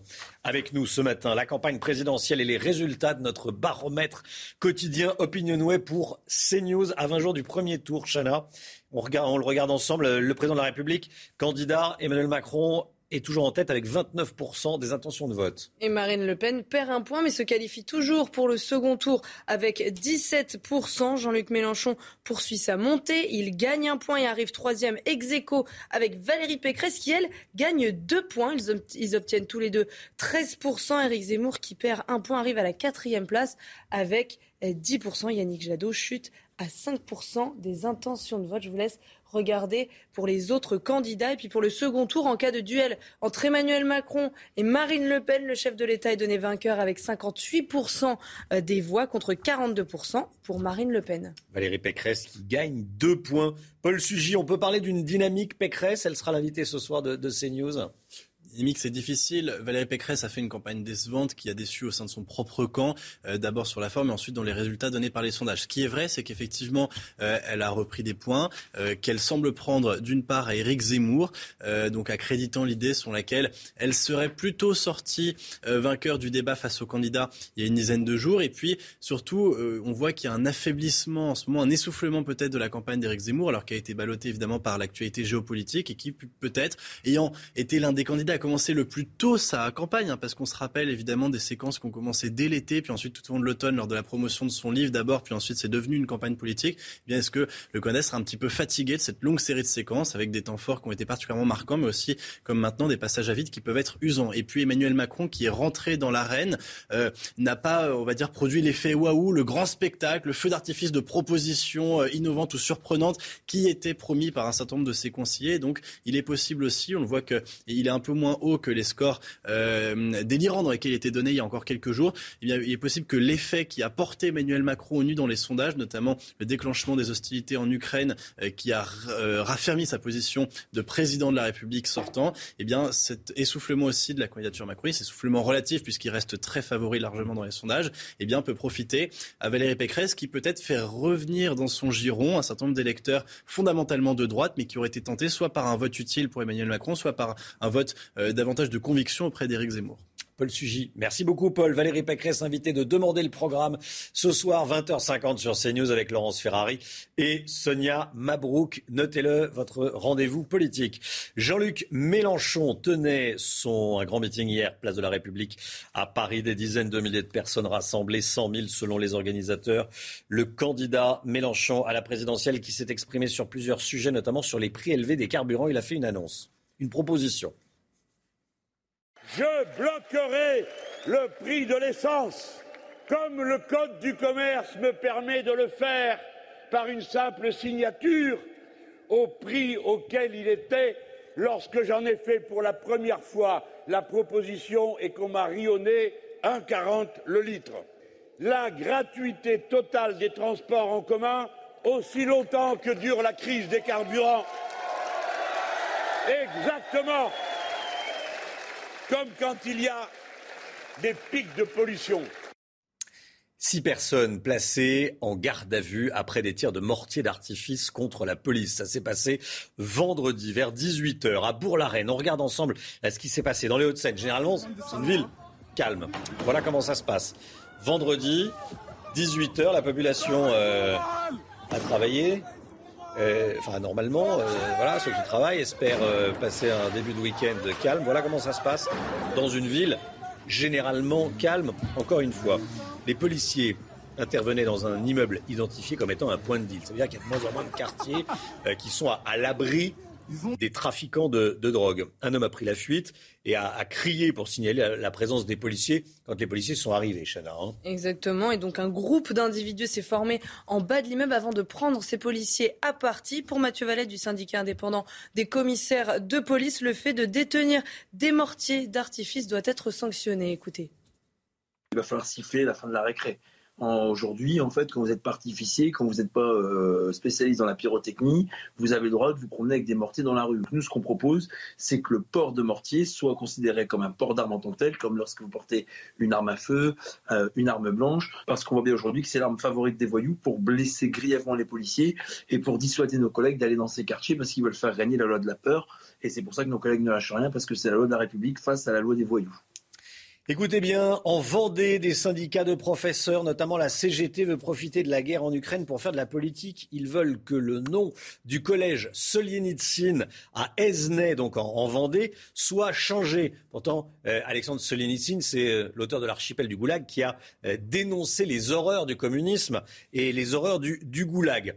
Ça fait forcément polémique en Vendée. Toutes les explications, le récit avec Geoffroy Defebvre et Michael Chailloux. Regardez. C'est une pétition en ligne qui prend de l'ampleur. À Aizenay, en Vendée, plusieurs syndicats d'éducation réclament de débaptiser le collège Alexandre Solzhenitsyn. Écrivain russe et prix Nobel de littérature en 1970, il avait dénoncé dans l'archipel du Goulag le système concentrationnaire soviétique dont il avait été lui-même victime. Selon les syndicats, Solzhenitsyn était un proche de Vladimir Poutine. Une pétition jugée indigne par Guillaume Jean du conseil départemental de Vendée, qui gère les collèges du département.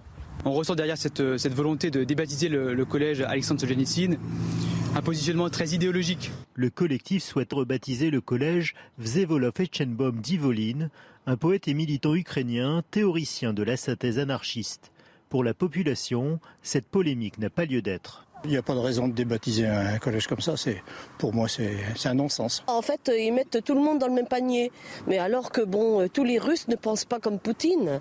C'est suite à la visite d'Alexandre Solzhenitsyn en Vendée en 1993 pour la commémoration du bicentenaire de la guerre de Vendée que le collège Désené, construit en 2005, avait été baptisé de son nom.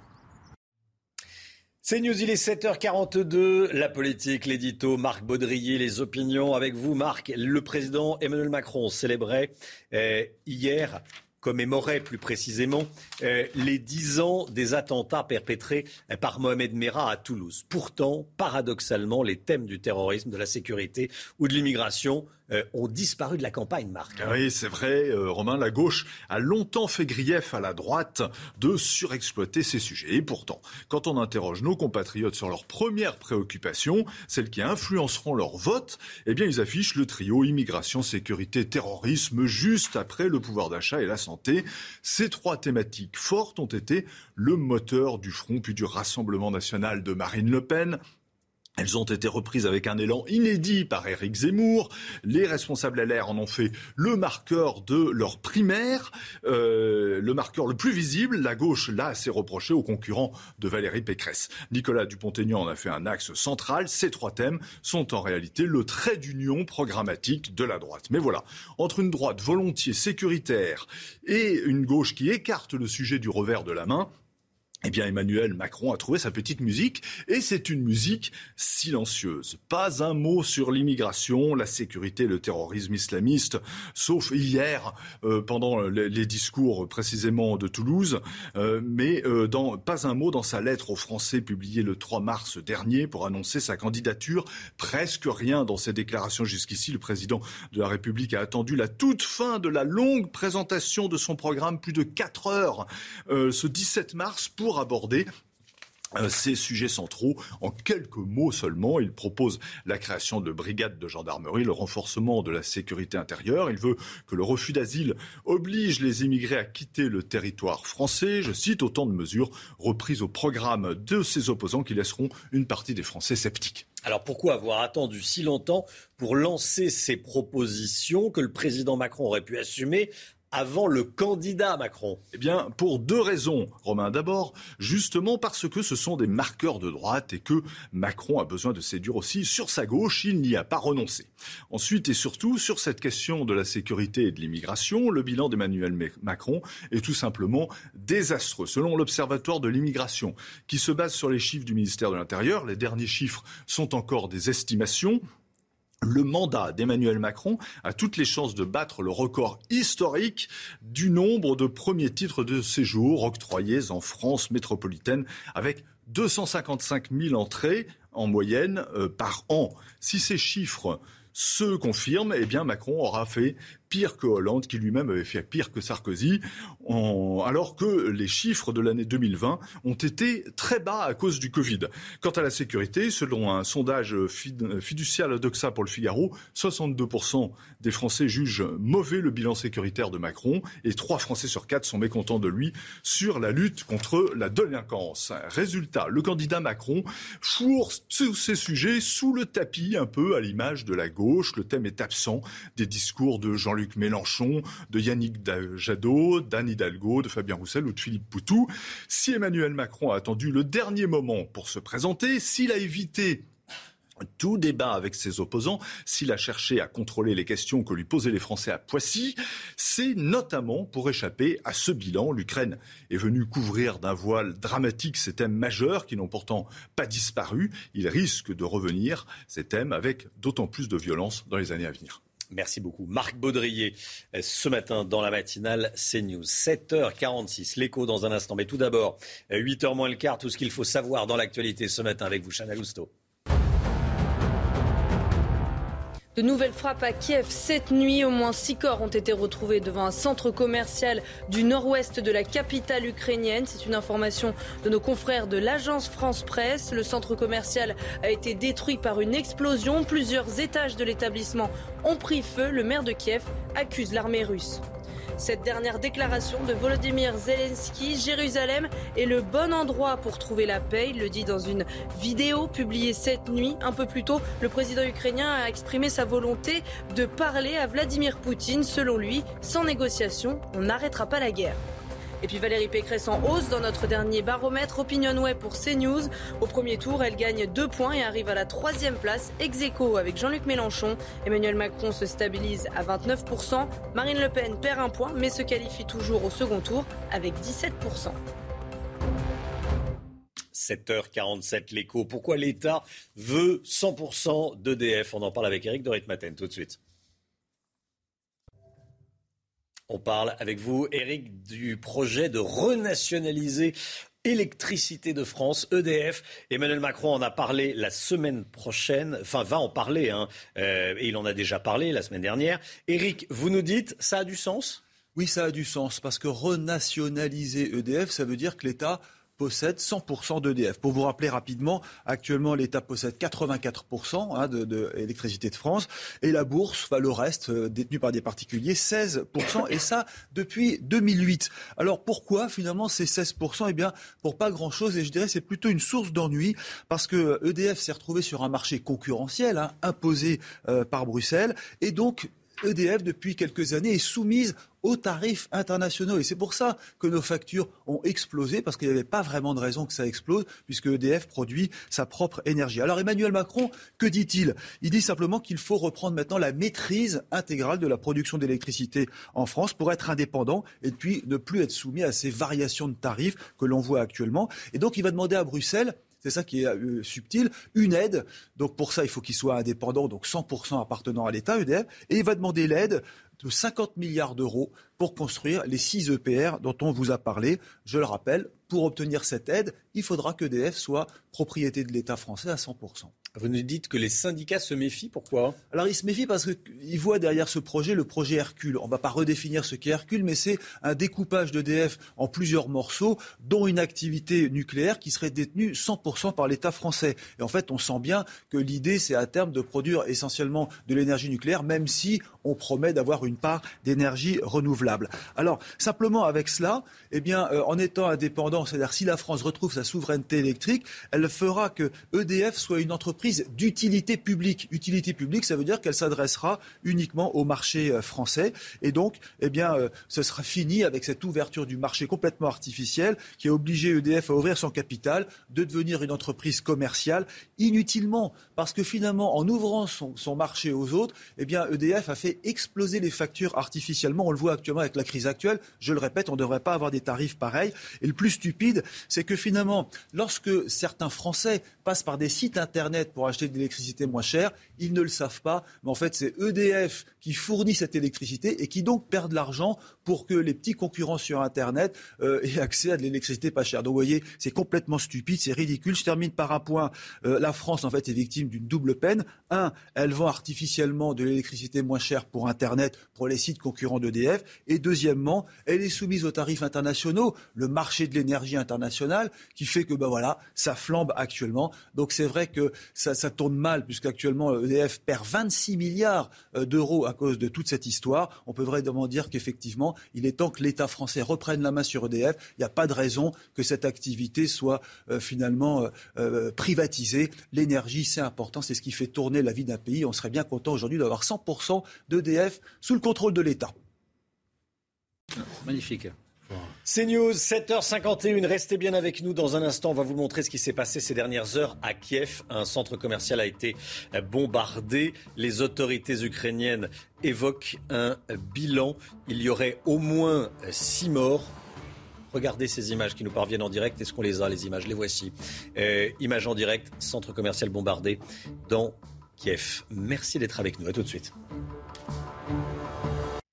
On commence cette journée de lundi par d'excellentes nouvelles. Cette semaine s'annonce bel et bien printanière au nord comme au sud avec des températures qui vont euh, grimper. Alors dès ce matin, un temps sec ensoleillé quasiment partout. On a toujours un temps un petit peu plus nuageux, un petit peu plus pluvieux autour du golfe du Lion avec d'ailleurs le vent d'automne qui continue à souffler sur le midi euh, toulousain. Dans l'après-midi, toujours du grand beau temps sur les trois quarts du pays. Un ciel un petit peu plus laiteux, un petit peu plus voilé sur la façade ouest. Et puis regardez, nous avons toujours cette dépression qui remonte d'Espagne et donc au programme dans le sud-ouest. Un temps assez variable, localement euh, quelques orages, un petit peu de neige également en montagne et toujours ces vents qui rapportent donc de la pluie autour du golfe du Lion entre les Pyrénées-Orientales, l'Aude ou encore en allant euh, vers l'Hérault. Les températures ce matin contrastées, grand écart seulement 1 degré à Lille contre 11 degrés euh, du côté de Toulouse et dans l'après-midi les températures s'envolent. C'est vraiment très très doux pour la saison avec 18 degrés à Paris, 19 degrés dans le sud-ouest, vous aurez 16 degrés à Lyon et localement 18 degrés du côté de Marseille. C'est News, il est 7h59. Bienvenue à tous. Merci d'être avec nous à la une. Ce qu'il se passe à Kiev. Au moins six personnes sont mortes dans un bombardement, bombardement d'un centre commercial dans la capitale ukrainienne. Selon un journaliste de l'AFP, il y a donc six morts. On va vous montrer les images. Se dirigent vers une guerre longue? Je vous poserai la question. Général Clermont avec nous ce matin. À tout de suite, mon général. Des tirs de mortier contre des policiers à Bourg-la-Reine dans les Hauts-de-Seine. Tout est parti d'une opération anti-stupéfiant. Même les villes d'habitude plutôt calmes sont désormais touchées par le trafic de drogue. Et puis on va parler euh, du risque islamiste. Où en est-on du risque islamiste dix ans après les actes barbares commis par Mohamed Merah à Toulouse? Est-ce que la lutte contre l'islamisme a la place qu'elle mérite dans la campagne? On verra ça avec Paul Sugy. Mais tout d'abord, les dernières informations de la nuit et de la matinée. De nouvelles frappes à Kiev. Cette nuit, il y a au moins six morts selon nos confrères de l'agence France Presse. Le centre commercial que vous voyez là a été détruit euh, par une explosion. Des images qui nous parviennent en direct. Plusieurs étages de l'établissement ont pris feu. Il y a eu euh, des images de la nuit où l'on a vu euh, les explosions comme une boule de feu. Les dernières informations, le récit avec Sybille Delettre. C'était un grand centre commercial du nord de Kiev. Il n'en reste presque plus rien. Une grande partie a été rasée, laissant seulement la place au chaos et aux débris calcinés. Encore ce matin, les pompiers sont à pied d'œuvre pour éteindre les dernières fumées et les habitants du quartier ne peuvent que constater les dégâts. Cet immeuble à proximité a vu toutes ses fenêtres voler en éclats. Ce centre commercial a été touché en pleine nuit par un bombardement. Une explosion si puissante qu'elle l'a pratiquement fait disparaître. Très vite, les secours sont arrivés sur place. Un homme a été sorti des décombres, mais le premier bilan fait état de plusieurs morts déjà. Cela fait maintenant plusieurs jours que Kiev est la cible de frappes russes. Hier également, une attaque contre un immeuble d'habitation avait fait cinq blessés. Mariupol refuse de capituler. L'Ukraine ne déposera pas les armes et ne quittera pas la ville. C'est ce qu'a dit la vice-première, ministre euh, ukrainienne cette nuit en réponse à l'ultimatum de la Russie, Chana. Hein. La ville de Mariupol n'est pas sous contrôle russe malgré euh, les assauts. La situation est différente à Kiev, mais les soldats russes n'ont toujours pas pris la capitale non plus. Général clairement avec nous, est-ce qu'il faut s'attendre à une guerre longue? On, a, on assiste à une guerre d'un État contre un État ce qui est quand même assez exceptionnel, en particulier en Europe. Il y a, plusieurs raisons pour que ce soit une guerre longue. J'ai en donné cinq très rapidement. Il y en aurait d'autres. Hein. La première, euh, c'est évidemment la résistance ukrainienne qui est euh, admirable et à laquelle les Russes ne s'attendaient pas. La deuxième, c'est que euh, c'est une stratégie de conquête territoriale qui passe par le siège des villes. Et on sait que le siège des villes, ça prend beaucoup de temps. On a des exemples de plusieurs mois de siège. Ensuite, les, les, Russes n'ont pas la maîtrise de l'espace aérien, donc ils ne peuvent pas opérer avec leur aviation de bombardement comme ils le voudraient pour accélérer leur victoire. Je rajouterai qu'ils n'ont pas assez de force terrestre. Ils ont sous-estimé euh, la, difficulté des combats. Donc, ils ont 150 000 hommes sur le terrain. C'est très peu pour un pays grand comme la France, euh, qui est, qui est le cas d'Ukraine. Et puis, le dernier point, c'est l'affaire du flux d'armement qui est fourni par les Occidentaux et qui arrive par l'ouest de l'Ukraine et qui fait l'objet justement de, ces fameux tirs de missiles hypersoniques pour essayer d'arrêter cette, cette, entrée d'armement qui va euh, déséquilibrer les forces au profit des Ukrainiens. Général Clermont, merci Général. la campagne présidentielle et les résultats de notre baromètre quotidien Opinionway pour CNews. À 20 jours du premier tour, on regarde les résultats ensemble. Emmanuel Macron toujours en tête avec 29% des intentions de vote. Marine Le Pen arrive en deuxième position, 17%, 13% pour Jean-Luc Mélenchon, 13% également pour Valérie Pécresse, 10% pour Éric Zemmour. J'ajoute Valérie Pécresse qui gagne deux points. Hein. Euh, Éric Zemmour 10% et Yannick Jadot chute à 5% des intentions de vote. Voici la, la liste, la suite de la liste plus précisément. Et puis regardez, pour le, en cas de second tour, Emmanuel Macron, Marine Le Pen, le chef de l'État est donné vainqueur avec 58% des voix contre 42% pour Marine Le Pen. C'était il y a 10 ans à Montauban, puis à Toulouse. Mohamed Merah tuait sept personnes. Le terroriste islamiste assassiner cette personne, dont trois enfants juifs. Hier, un hommage leur a été rendu à Toulouse en présence du président de la République. Et le président de la République qui a pris la parole, je vous propose de l'écouter. Ce jour-là, pour la première fois en France, une école n'était plus le terrain d'éclosion des savoirs, des amitiés, de tous les possibles, mais le champ de bataille du fanatisme islamiste. Ensemble, nous sommes déterminés à anéantir l'antisémitisme, y compris celui qui se cache sous le masque de l'antisionisme. Paul Sugy avec nous du Figaro. Paul, la lutte contre l'islamisme, est-ce que ça ne serait pas un grand thème oublié de la campagne présidentielle? Euh, c'est Romain un thème qui est passé un petit peu au second plan de l'actualité. Il n'y a plus de euh, grands attentats islamistes commis sur notre sol euh, depuis plusieurs années. il, y a, eu peut-être un fait significatif sous le quinquennat d'Emmanuel Macron qui peut-être a été un peu trop vite oublié. C'est notamment ce qui s'est passé à la préfecture de Paris qui révélait une faille béante dans le système de sécurité français, dans ce qui devait être l'un des saints des saints de, la sécurité intérieure. Et donc peut-être qu'on n'a pas suffisamment débattu de savoir si la France était bien armée, bien préparée à affronter de nouveau sur son sol ce, terrorisme. En revanche, et ce qui est étonnant, c'est que ce qui fait débat, ce n'est pas tant au fond la lutte et les moyens appropriés pour lutter contre euh, l'islamisme et sa composante terroriste, mais la légitimité même de ce débat. Est-ce qu'il est légitime de parler d'islamisme dans la campagne politique? Et notamment des candidats à gauche ont reprocher euh, à, certains de leurs rivaux d'avoir euh, trop souvent parlé de ce sujet. Eux-mêmes essayent de gommer le terme. Par exemple, on l'a vu ce week-end, lorsque l'on a commémoré donc les dix ans euh, de ce qui s'est passé à Toulouse il y a, une dizaine d'années, donc les, meurtres atroces commis par Mohamed Merah, eh bien certains ont voulu n'y voir que un, une marque de l'antisémitisme présent en France et ils ont gommé le mot terrorisme islamiste. C'est donc séparer au fond les préceptes du Coran de ce qui a pu être commis par ce fondamentaliste qui en fait lecture littérale. Eh bien, ça, c'est justement un thème qui pourrait être davantage débattu. Est-ce que euh, aujourd'hui, on est capable d'oser nommer, d'oser affronter en face l'ennemi islamiste? Paul Sugy, merci Paul. Six personnes placées en garde à vue après des tirs de mortier d'artifice contre la police à Bourg-la-Reine, dans les Hauts-de-Seine. Ça s'est passé vendredi. Regardez, vers 18h, euh, les policiers interviennent dans un immeuble identifié comme étant un point de deal. Un homme prend la fuite, crie pour signaler la présence des policiers. Il y a des tirs de, mortier contre les fonctionnaires de, police. Pour la reine, on le dit depuis le début de la matinale, c'est assez calme hein, d'habitude. Voilà comment ça se passe le vendredi à, 18h.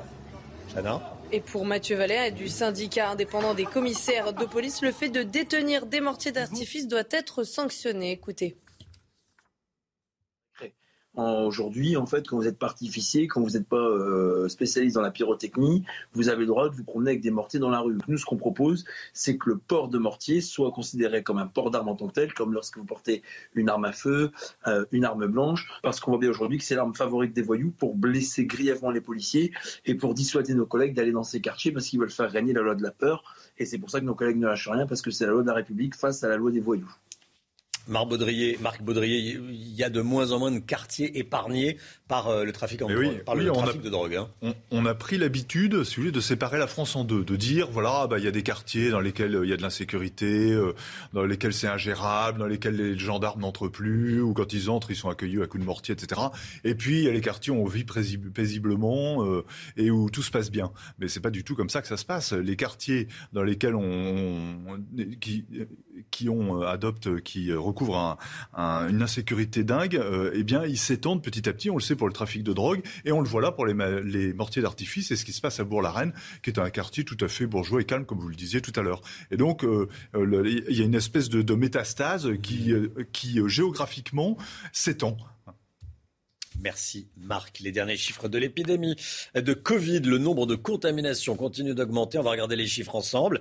Plus de 81 000 200 nouveaux cas recensés ces dernières 24 heures. À l'hôpital, plus de 20 500 patients hospitalisés, 1642 en réanimation, 27 décès recensé. Et puis un, mot de l'Olympique de Marseille, de nouveau dauphin du Paris Saint-Germain. Les Marseillais se sont imposés hier soir contre Nice 2-1 en clôture de la 29e journée de la Ligue 1. Le succès a été long à se dessiner pour les Olympiens, mais Cédric Bakambu a inscrit le deuxième but de son équipe à la 89e minute de jeu. Au classement, l'OM prend 3 points d'avance sur Nice, Rennes est troisième.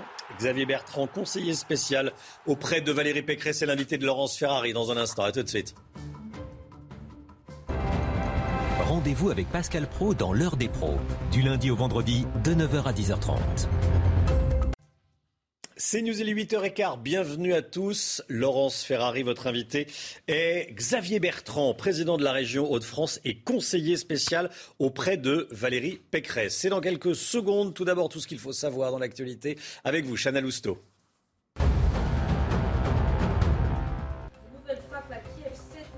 Six corps ont été retrouvés devant un centre commercial du nord-ouest de la capitale ukrainienne.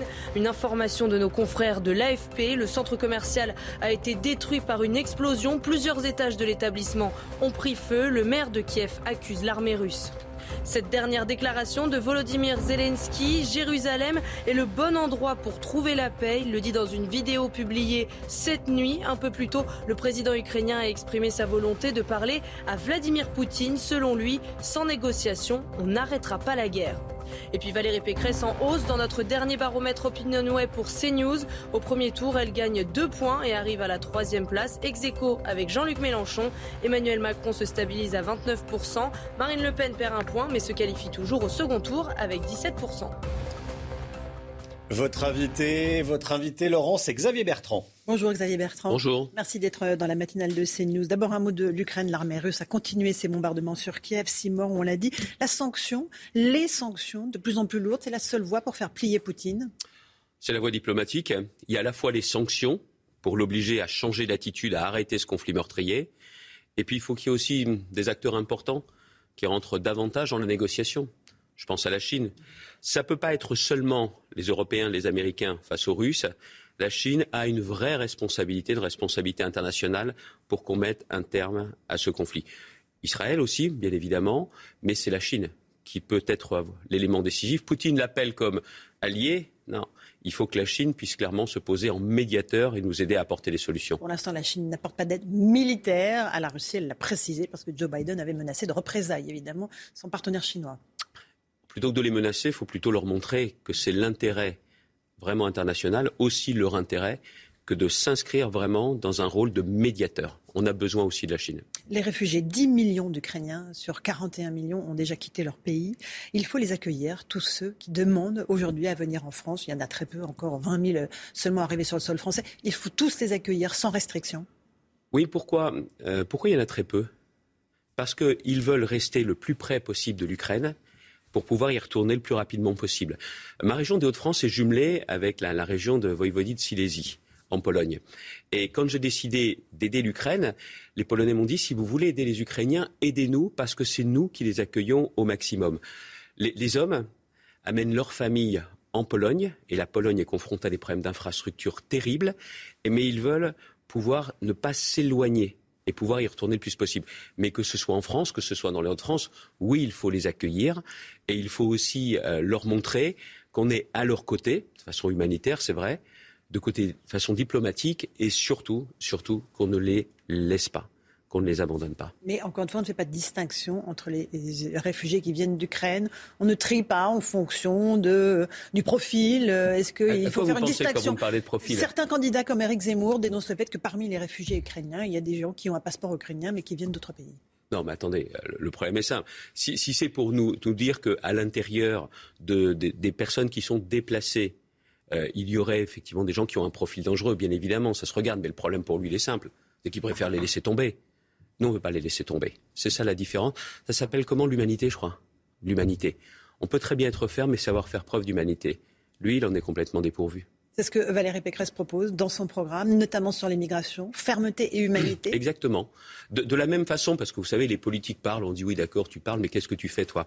Quand on a obtenu à l'époque le démantèlement de la jungle de Calais, 9000 migrants étaient dans des conditions épouvantables, épouvantables, exploités par les passeurs. Et ça nous posait aussi des problèmes qui étaient des problèmes sans pareil, inimaginables pour la population du Calaisie. On a obtenu, à l'époque de Bernard Cazeneuve, le démantèlement de cette jungle. Fermeté et humanité. Si vous n'avancez pas sur ces deux jambes-là, vous ne pouvez rien faire. Il faut les deux. Valérie Pécresse remonte dans les sondages. Euh, on l'a vu dans notre sondage euh, OpinionWay pour CNews. Plus de points. Comment vous l'expliquez? Qu'est-ce qui lui redonne de l'air? Je pense qu'il y a plusieurs choses. C'est qu'au fur et à mesure de la campagne, une campagne de terrain de la part de Valérie, mais aussi de, l'ensemble de ses soutiens, on réussit à faire passer nos, éléments, nos arguments. Et les gens se disent de toute façon, pour diriger le pays, c'est Macron ou Pécresse c'est Pécresse ou Macron.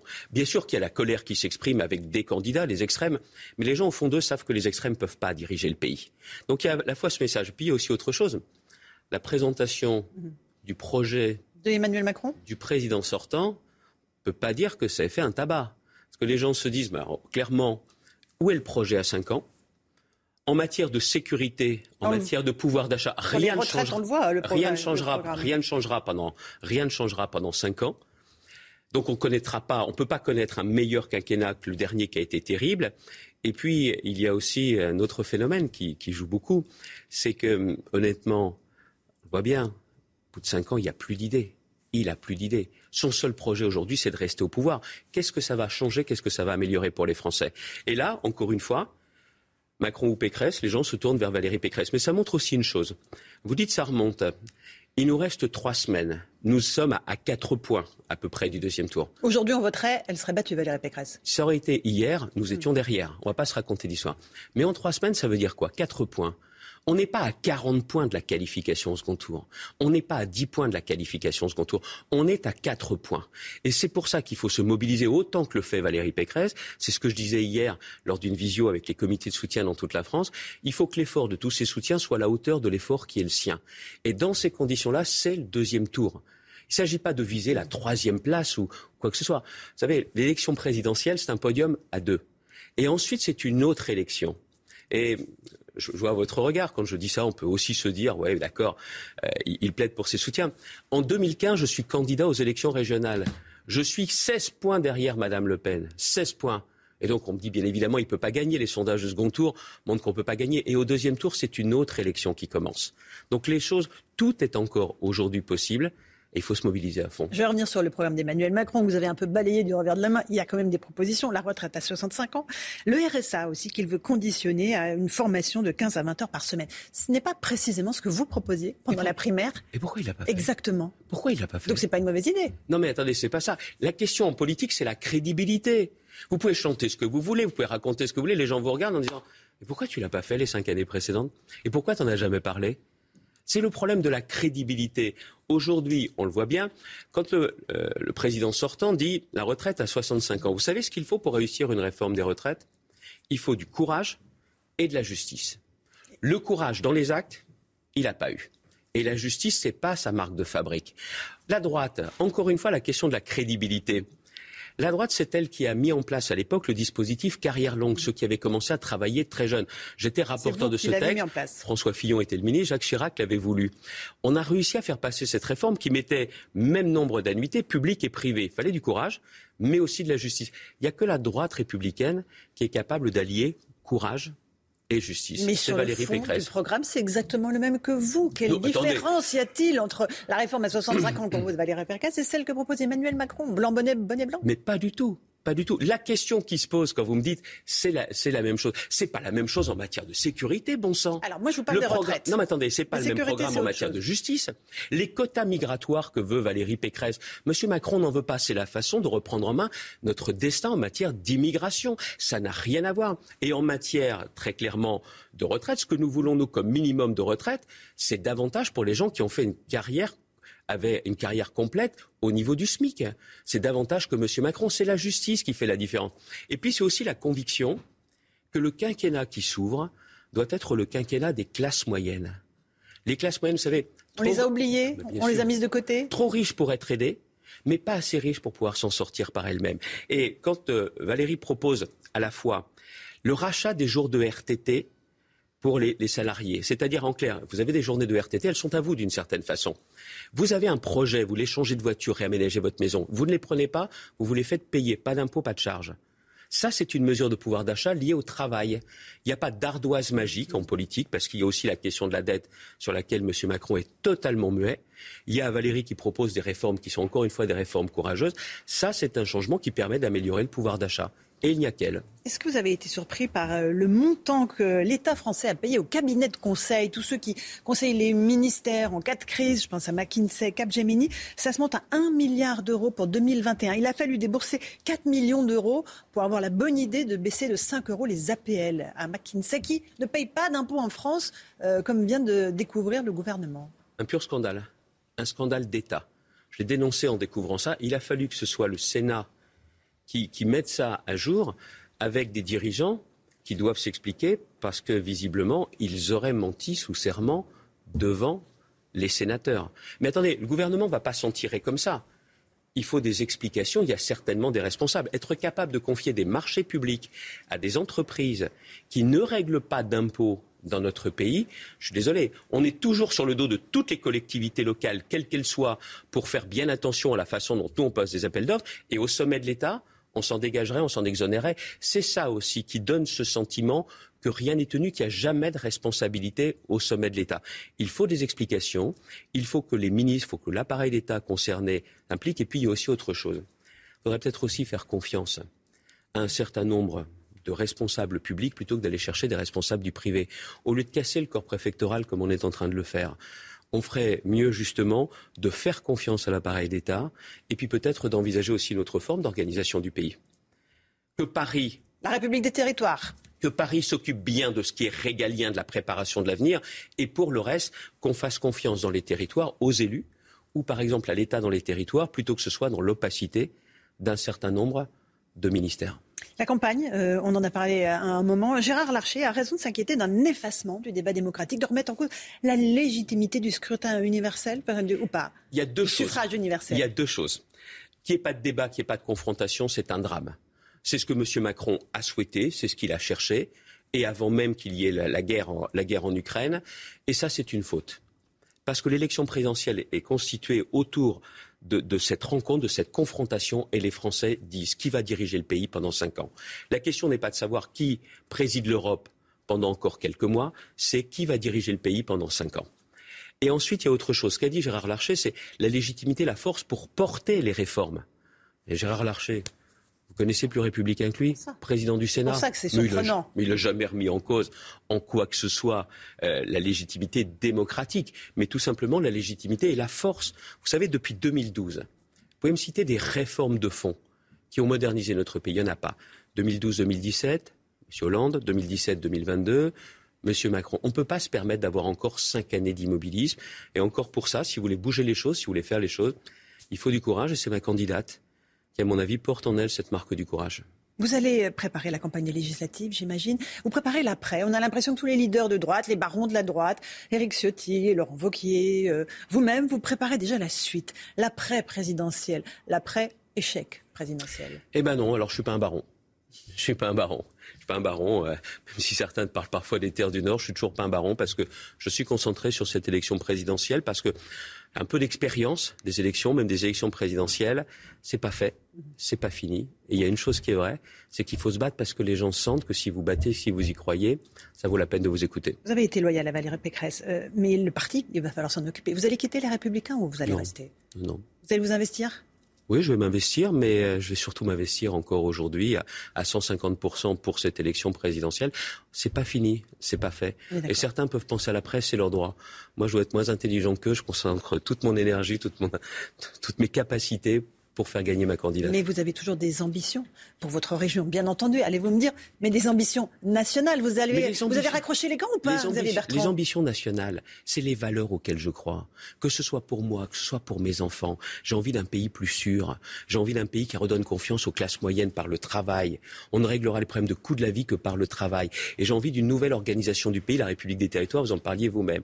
Ça passe par la victoire de Valérie Pécresse. Alors je me concentre là-dessus et je ne me consacre qu'à cela. Mais il y a évidemment un après et il faudra y penser. Il y a la reconstruction d'un parti, il y a les plaques tectoniques qui vont continuer à bouger avec une droite nationale qui va peut-être se regrouper. Non. Euh, D'un côté, une droite modérée, une alliance avec la République en marche Et la dans droite républicaine vous qui est indépendante, moi je viens du gaullisme, elle existe et j'y crois.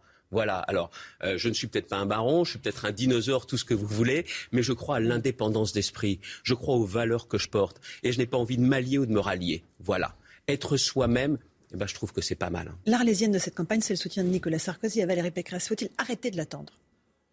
C'est à lui de se prononcer, Valérie trace sa route, mais son soutien, ça serait bien, Ça aiderait? Ça serait bien. Question pour le pouvoir d'achat. Le- euh, Sur les marchés, vous devez l'entendre tous les jours, c'est l'obsession des Français, le Bien pouvoir d'achat, bien sûr. la hausse des prix de l'énergie, la hausse des prix de l'alimentation. Là, il y a un véritable chantier. Et il n'y a pas de réponse concrète. Là, les 15 centimes qui ont été décidés par, le, gouvernement, ça a été, encore une fois, sous la pression parce qu'il y a des élections. Mais c'est plus que 15 centimes si on joue la vérité des prix. L'État s'enrichit avec la hausse des taxes dès que le pétrole augmente. Tout ce qui vient en plus dans les caisses de l'État doit retourner dans la poche des Français. Et puis, regardez, pourquoi il n'y a pas eu, dès le lendemain euh, de la décision, par exemple, de monsieur, de monsieur Leclerc, qui a baissé le- les tarifs, pourquoi on n'a pas, convoqué, on n'a pas convoqué tous les distributeurs en disant Eh, les- Qu'est-ce que vous attendez, vous? Il y en a un qui le fait. Qu'est-ce que vous attendez pour le faire? Il y a le rôle de l'État qui est de rendre aux Français l'argent des taxes collectées en plus, mais il y a aussi une autre action de dire tout le monde s'y met. Ça s'appelle faire pression. Oui, je l'assume. Et ça, je ne sais pas si l'agenda des ministres était full, euh, je ne sais pas si euh, ils n'avaient pas le temps, ils avaient plein d'autres occupations, s'ils étaient concentrés sur la campagne. Mais ça, moi, je l'attendais, parce que ça aussi, ça aurait permis de faire baisser les prix à la pompe. Mais ça, qu'est-ce que vous proposez là-dessus, vous? Une baisse des taxes? Tout euro, tout euro collecté en plus que les prévisions. Parce que le pétrole augmente, tout est rendu aux Français sous forme de baisse des taxes et des tarifs. Voilà. Ça s'appelle une opération transparence. En politique, si vous voulez réussir et avoir la confiance, la transparence, c'est la clé numéro un. Là, c'est pour quatre mois. Hein. Ça va s'arrêter fin juillet. Donc, c'est-à-dire que ceux, oui, que ceux qui sont au mois d'août, là, eux, ils vont payer plein pot leur carburant pour partir en vacances. Ils savent pas se mettre à la place des Français, ceux qui nous gouvernent aujourd'hui. Jean-Luc Mélenchon a-t-il réussi un tour de force hier en rassemblant euh, des, milliers de personnes euh, Le compte. euh, Non, non, c'est pas la question de la mobilisation du, du rapport du rapport de force. Il est très il est très médiatique. La réalité, c'est qui pense sérieusement que M. Mélenchon peut diriger notre pays? Qui pense sérieusement que Mme Le Pen peut diriger notre pays? Qui pense sérieusement que M. Zemmour peut gouverner le pays? Au final, dans l'esprit des Français, ça se résumera à les forces de gouvernement capable de changer l'envie de diriger le pays avec une majorité, avec des gens compétents, c'est Macron ou Valérie Pécresse. Et c'est pour ça, encore une fois, que je passe tout mon temps à montrer que c'est le projet de Valérie qui remettra notre pays sur les rails. Merci beaucoup Xavier Bertrand d'être venu ce matin. Valérie Pécresse qui sera notre invité ce soir avec Sonia Mabrouk dans Demander le programme à 20h50 sur CNews. Merci à vous, à vous Romain Armes pour la suite. C'est News, il est 8h33. Bienvenue à tous. Merci à vous, Laurence Ferrari, et à votre invité, Xavier Bertrand. L'équipe de la matinale est là. On est avec Chana Lousteau, on est avec Marc Baudrier. Le général Clermont nous accompagne on est avec Paul Sugy. À la une, l'essence. L'essence qui vaut de l'or. Avec l'envolée des prix des carburants, le nombre de vols de carburant augmente nettement. On va voir comment se protéger avec les bons conseils des gendarmes. Vous allez voir. Mariupol, ville martyre, refuse de capituler. Le ministre de la Défense russe demandait aux Ukrainiens de déposer les armes. Où en est-on du risque islamiste? Dix ans après les actes barbares commis par Mohamed Merah à Toulouse. Est-ce que la lutte contre l'islamisme a la place qu'elle mérite dans la campagne? On va en parler avec Paul Sugy et avec Alexandre Delval, géopolitologue et auteur du livre La mondialisation dangereuse qui sera avec nous. Vous êtes déjà connecté, Alexandre Delval, bonjour et à tout de suite. Les prix des carburants en France, ils baissent, ils baissent, mais ils restent extrêmement élevés. On va regarder ensemble les prix moyens. Hein. Le litre de gasoil, 2 euros en moyenne. Le samplon 95, 1,97 euros. Le 98, le samplon 98 est à 2,05 euros. Chana. Hein. La flambée des prix de l'essence amène une hausse des vols de carburant. Certains malfaiteurs n'hésitent pas à siphonner les réservoirs des camions sur les autoroutes et le phénomène a pris une telle ampleur que la gendarmerie a mis en place des patrouilles spécialisées pour traiter ce problème. Reportage en Haute-Garonne de Viviane Hervier. Lorsque le litre de carburant avoisine les 2 euros, dérober les quelques 500 litres qui se trouvent dans l'un des deux réservoirs d'un poids lourd de 44 tonnes peut s'avérer rentable. Le patron de cette entreprise de transport basée près de Toulouse en sait quelque chose. Ils enlèvent le bouchon, là ils cassent le bouchon et ils ont une petite pompe avec laquelle ils aspirent et ils remettent dans des jerrycans. Ça nous est arrivé par exemple sur l'autoroute pendant que le chauffeur dort. Euh, il se réveille le matin en allumant le camion, il voit que l'essence du gasoil est quasiment à zéro. Quoi. Équiper les camions de bouchons anti-effraction est inutile, voire contre-productif, car les trafiquants n'hésitent pas à percer le réservoir, ce qui cause des frais de réparation supplémentaires. Pour aider les transporteurs, la gendarmerie a mis en place des patrouilles dédiées à ce problème. Ainsi, les tournées sur autoroute ont été augmentées, notamment sur les aires de repos durant la nuit. Des référents sûreté interviennent également auprès des entreprises. On leur donne des conseils en termes humains et d'organisationnel, tels que par exemple rentrer le soir avec des réservoirs quasiment vides ou presque, hein, de façon à limiter les dégradations et les vols de carburant. Il est également fortement conseillé aux entreprises de s'équiper de systèmes d'alarme et de vidéosurveillance afin de sécuriser au maximum les zones où sont garés leurs poids lourds. La crise en Ukraine, la guerre en Ukraine et ses nouvelles frappes à Kiev ces dernières heures. Au moins six corps ont été retrouvés devant un centre commercial du nord-ouest de la capitale ukrainienne. C'est une information de nos confrères de l'agence France Presse. Le centre commercial a été détruit par une explosion. Vous voyez ici les images. Plusieurs étages de l'établissement ont pris feu. Le maire de la ville, le maire de Kiev, accuse l'armée russe. Mariupol, de son côté, refuse de capituler, Chana. Hein. L'Ukraine ne déposera pas les armes et ne quittera pas la ville. C'est ce qu'a dit la vice-première ministre ukrainienne cette nuit en réponse à l'ultimatum de la Russie. Alors que ce port stratégique est l'une des principales cibles de Moscou, la population vit dans des conditions dramatiques. Les victimes sont provisoirement enterrés dans des fosses communes. Et puis ce week-end, la Russie a annoncé qu'elle avait tiré des missiles de croisière calibre et des missiles hypersoniques tirés par le système aéronautique Kinjal. Qu'est-ce que l'on en sait, de, notamment de ces missiles hypersoniques, Général Clermont? Alors les missiles calibre, la Russie en a déjà tiré plusieurs centaines. Bon, ça, c'est pas une nouveauté. C'est des missiles qui sont euh, de croisière pas très performants qu'on peut intercepter. La différence avec le Kinjal, c'est que c'est un missile hypersonique qui est tiré par un MiG-31, donc par un avion, a priori à partir de la Biélorussie, et qui va voler à une vitesse de l'ordre de entre 5 000 et 10 000 km heure, c'est-à-dire qu'il peut traverser euh, la France en, en 6 minutes, en quelques minutes. Euh, il est donc euh, très difficile à intercepter, et c'est clairement une escalade, en tout cas, de démonstrativité des capacités des forces russes, avec comme objectif de ces armes la, la, partie ouest de l'Ukraine dans laquelle s'effectuent les livraisons d'armes et qu'effectivement les Russes ont intérêt, à interrompre euh, s'ils veulent euh, gagner cette guerre euh, à une échéance assez lointaine malgré tout. Général Clermont, merci mon général. J-20 avant le premier tour de l'élection présidentielle. En clair, c'est dans trois semaines, le premier tour, le 10 avril. Regardez les résultats de notre baromètre quotidien Opinionway pour CNews. Au premier tour, le président de la République toujours en tête, avec 29% des intentions de vote. Marine Le Pen perd un point, mais se qualifie toujours au second tour. 17%. Jean-Luc Mélenchon poursuit sa montée. Il gagne un point et arrive troisième. Ex avec Valérie Pécresse qui, elle, gagne deux points. Éric Zemmour est à 10%.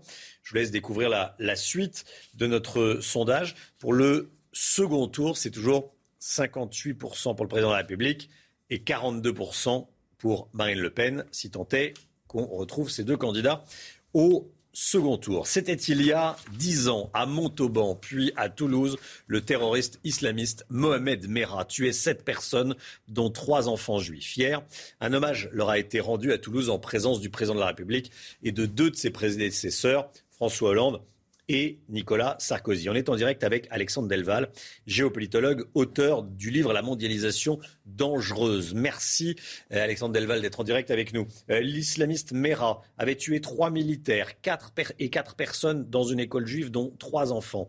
Euh, c'était il y a dix ans. Où est-ce qu'on en est aujourd'hui du risque terroriste islamiste? Alors le risque, le risque terroriste islamiste est extrêmement euh, élevé, plus que jamais. On a euh, des centaines de personnes qui sont revenues incognito de Syrie et d'Irak. On a d'autres, on en a d'autres qui, sont libérés chaque année, euh, entre 60 et, 120 par année depuis 2019, qui sont libérés de prison. Donc on a toute une série de, prédateurs qui sont en liberté qu'on ne peut pas surveiller. Il faudrait 18 fonctionnaires de police pour surveiller chaque personne et on n'a pas assez de fonctionnaires euh, pour, pour, surveiller tous les libérés ou tous les suspects ou tous les radicalisés qui sont fichés. Et donc c'est un véritable pour l'instant, il n'y a pas d'attentat majeur, mais euh, c'est une question de temps. Ça va revenir à un moment ou un autre, parce que, je le répète, on a toute une série de prédateurs en, totale liberté. On a même des bracelets électroniques qui ne sont pas de la bonne génération, qui ne permettent pas véritablement de, surveiller. Et donc, on a toute une série de problèmes euh, et, un manque de moyens surtout pour pouvoir euh, surveiller tous les radicalisés. Alexandre Delval, comment font les services de renseignement pour repérer les individus dangereux? Alors, il y, a, toute une série de, signaux faibles. Il y a des renseignements euh, euh grâce à, la surveillance euh, des messages, des écoutes aussi d'Internet, mais aussi le renseignement humain. Et c'est ça le problème, justement, le, renseignement humain, l'intelligence de proximité qui permet d'aller voir les gens sur place, avoir un contact avec eux. On comparait récemment euh, ce, qui se fait justement en France et en Italie avec le, le, Centre français de recherche sur le renseignement. Et en Italie, on constatait, comme au Maroc d'ailleurs, que l'intelligence de proximité, qui consiste à aller à la rencontre des gens de manière officielle ou officieuse et, et, les, et les, travailler au corps et, discuter avec eux et vraiment les connaître de manière humaine, eh bien ça, c'est ce qui manque le plus depuis qu'on a voulu moderniser le renseignement et qu'on a, euh, on, a privilégié la technologie et encore, les bracelets électroniques sont pas assez bons. Hein. Et, on a négligé le, les moyens humains. Encore une fois, c'est une question de nombre. On n'a pas assez Merci beaucoup, Alexandre Delval. On a, on a entendu votre, votre message. Merci beaucoup d'avoir été en direct avec nous ce matin dans, la matinale. Marc Baudrier, Paul Sugy, en, en quelques mots, est-ce qu'on parle assez de ce risque islamiste dans la campagne présidentielle, Paul? Euh, les exégètes ont l'habitude de répéter que la plus grande ruse du diable, c'est de faire croire qu'il n'existe pas. Eh bien, il en a un peu de même avec l'islamisme qui continue effectivement euh, de vivre sa vie de façon cachée, dissimulée euh, sur notre sol. Les services de renseignement, eux, le savent. Alexandre Delval le souligne très bien. La menace terroriste générée par cette présence très forte de l'islamisme radical en France continue d'être aussi vive. Et il est assez lunaire que le débat politique se concentre plutôt sur la légitimité même du sujet dans l'espace public que plutôt que sur les moyens pour le résoudre. Marc oui, c'est évident qu'il y a une parenthèse pour l'instant. On ne le voit pas ce risque parce qu'on parle beaucoup de l'Ukraine, euh, mais euh, tous les ingrédients sont là. Euh, les mosquées islamistes sont toujours là. les renseignements de fait le savent. les personnalités dangereuses sont toujours là. Il y a peu d'expulsions et c'est évident que tout le monde sait qu'on sera, on aura un rendez-vous avec l'islamisme assez vite.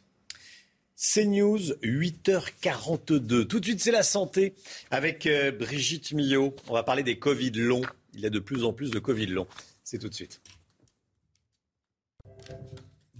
8h43, bonjour docteur Millot. Bonjour.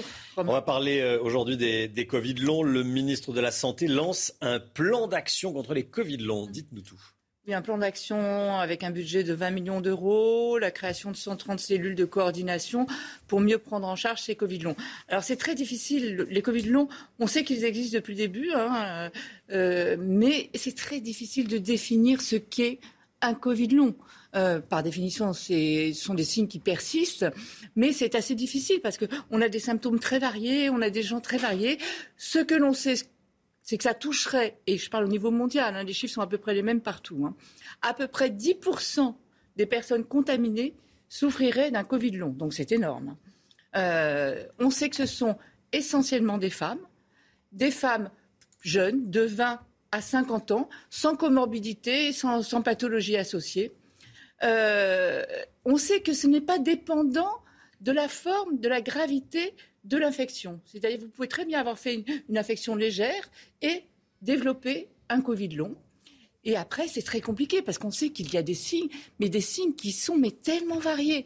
On va dire que ce qu'on retrouve essentiellement pour tout le monde, c'est une grande fatigue, un épuisement donc qui persiste au moins un mois après le Covid, hein, un- une grande fatigue et ce qu'on appelle un brouillard cérébral. C'est-à-dire qu'en fait, ces personnes ne sont plus les mêmes qu'avant. Elles vous décrivent qu'elles sont comme l'expression n'est pas très jolie, mais comme dans le pâté, c'est-à-dire que plus rien ne va, la concentration, la mémoire, des vertiges, euh, vous voyez. Et après, il y a tellement d'autres symptômes. Il y a des douleurs, des douleurs thoraciques, il y a des persistances de symptômes, sensoriels comme l'anosmie. Vous restez comme ça sans rien sentir du tout pendant des mois, des mois, des mois. Euh, il y a des, des troubles cutanés. On a des urticaires comme ça avec des boutons qui apparaissent, qui disparaissent. Enfin, on a des, des troubles respiratoires. On, est, on ne peut plus rien faire. On ne peut plus se lever, aller se brosser les dents, aller faire ça. Enfin, c'est vraiment quelque chose. Ces patients souffrent. Alors, on n'en connaît pas les causes plusieurs hypothèses. On va les voir. Pour certains, il s'agirait d'une persistance de fragments de virus, vous voyez, qui resteraient et qui pourraient comme ça continuer à provoquer euh, des symptômes. Pour d'autres, il s'agirait d'un problème d'immunité, mais le problème, c'est qu'on ne peut pas savoir qui va en faire, qui ne va pas en faire, on ne sait Ouais. pas. Euh, et ni comment ça va évoluer d'ailleurs, parce que la plupart du temps, heureusement, au fil des mois, ça s'améliore, mais toujours. Après, on pense à des facteurs hormonaux, comme il y a beaucoup plus de femmes que, que d'hommes, on pense tout de suite à des facteurs hormonaux ou des facteurs génétiques. Donc on le voit, on ne sait rien. Euh, et ça, c'est important. En revanche, euh, il y a énormément d'études qui travaillent aussi sur l'impact, justement, euh, notamment sur le vieillissement cérébral. Parce qu'on sait avec d'autres pathologies, on a des antécédents, des précédents. Avec la grippe espagnole, par exemple, on sait qu'on avait plus de développement de maladie de Parkinson, maladie d'Alzheimer, démence. Donc là, les chercheurs travaillent sur l'impact sur le vieillissement cérébral. Ils travaillent aussi sur l'impact sur la fertilité en devenir. Parce qu'en fait, on sait que lors de l'embryogénèse, de la formation de l'embryon, on a des neurones qui contrôlent la, la reproduction, qui en fait au départ sont situés dans le nez. Et puis après, en fait, ils vont migrer vers le cerveau. Donc on se demande si euh, le fait d'avoir un virus qui pénètre par le nez pourrait avoir des répercussions sur la fertilité ou plutôt sur l'infertilité. Donc beaucoup d'études et je sais que ça pourrait paraître angoissant tout ce que je raconte. hein. D'abord, bonne nouvelle, je l'ai dit et je le répète, bien souvent ça s'améliore. D'abord, on va les prendre en charge. Donc ça, c'est Oui. important d'avoir une reconnaissance, une prise en charge de ces patients qui souffrent, qui vivent un enfer. Et ensuite, c'est très important. Pourquoi? Parce que d'abord, il faudra savoir si avec Omicron, on a les mêmes choses qu'avec les précédents variants, mais surtout savoir que faire du vivre avec. Parce que vivre avec, mais avec un virus qui provoque comme ça des, des effets à, long, à court terme, moyen terme et long terme, ça va tout changer. Est-ce qu'on doit vivre avec ou est-ce qu'on ne doit pas vivre avec? Donc, toutes ces études sont très importantes. Merci Brigitte. C'est News, il est 8h47, 9h moins le quart. Merci d'être avec nous tout de suite. Tout ce qu'il faut savoir dans l'actualité ce matin. Le rappel info, c'est News Info, Chanel Housteau. Un nouveau bombardement a frappé Kiev cette nuit et le bilan s'alourdit. Au moins huit corps ont été retrouvés devant un centre commercial du nord-ouest de la capitale ukrainienne. Information de nos confrères de l'AFP. Le centre commercial a été détruit par une explosion. Plusieurs étages de l'établissement ont pris feu. Le maire de Kiev accuse l'armée russe. Cette dernière déclaration de Volodymyr Zelensky, Jérusalem est le bon endroit pour trouver la paix, il le dit dans une vidéo publiée cette nuit. Un peu plus tôt, le président ukrainien a exprimé sa volonté de parler à Vladimir Poutine. Selon lui, sans négociation, on n'arrêtera pas la guerre. Et Valérie Pécresse en hausse dans notre dernier baromètre OpinionWay pour CNews. Au premier tour, elle gagne deux points et arrive à la troisième place ex avec Jean-Luc Mélenchon. Emmanuel Macron se stabilise à 29%. Marine Le Pen perd un point mais se qualifie toujours au second tour avec 17%. Voilà Valérie Pécresse qui sera l'invitée de CNews ce soir, interviewée par Laurence Ferrari et Sonia Mabrouk, 20h50. Demandez le programme Élysée 2022. 8h49. Merci d'avoir choisi CNews pour démarrer votre journée et votre semaine. On se retrouve demain matin dès 5h55 avec Chanel Housteau, avec le docteur Millot. Merci beaucoup, Général Clermont, de nous avoir accompagnés ce matin. Et Paul Sugy nous a accompagnés euh, également. 8h49 dans un instant, c'est l'heure des pros avec Pascal Pro et tous ses invités. Belle journée à vous. À demain. Suite, Pascal Pro dans l'heure des pros. When you make decisions for your company, you look for the no-brainers. And if you have a lot of mailing to do, stamps.com is the ultimate no-brainer. It streamlines your processes to make your business more efficient, which makes you less busy. Mail checks, invoices, legal documents, and everything you need to keep your business running with stamps.com. Seamlessly connect with every major marketplace and shopping cart. Schedule package pickups and see your cheapest and fastest shipping options from different carriers. With rates up to 89% off USPS and UPS rates. And with the Stamps.com mobile app, you can take care of mailing and shipping wherever you are. Make the same no-brainer decision as over 1 million other businesses with Stamps.com. Sign up with Code PROGRAM for a four-week trial, plus free postage and a free digital scale. No long-term commitments or contracts. That's Stamps.com. Code PROGRAM.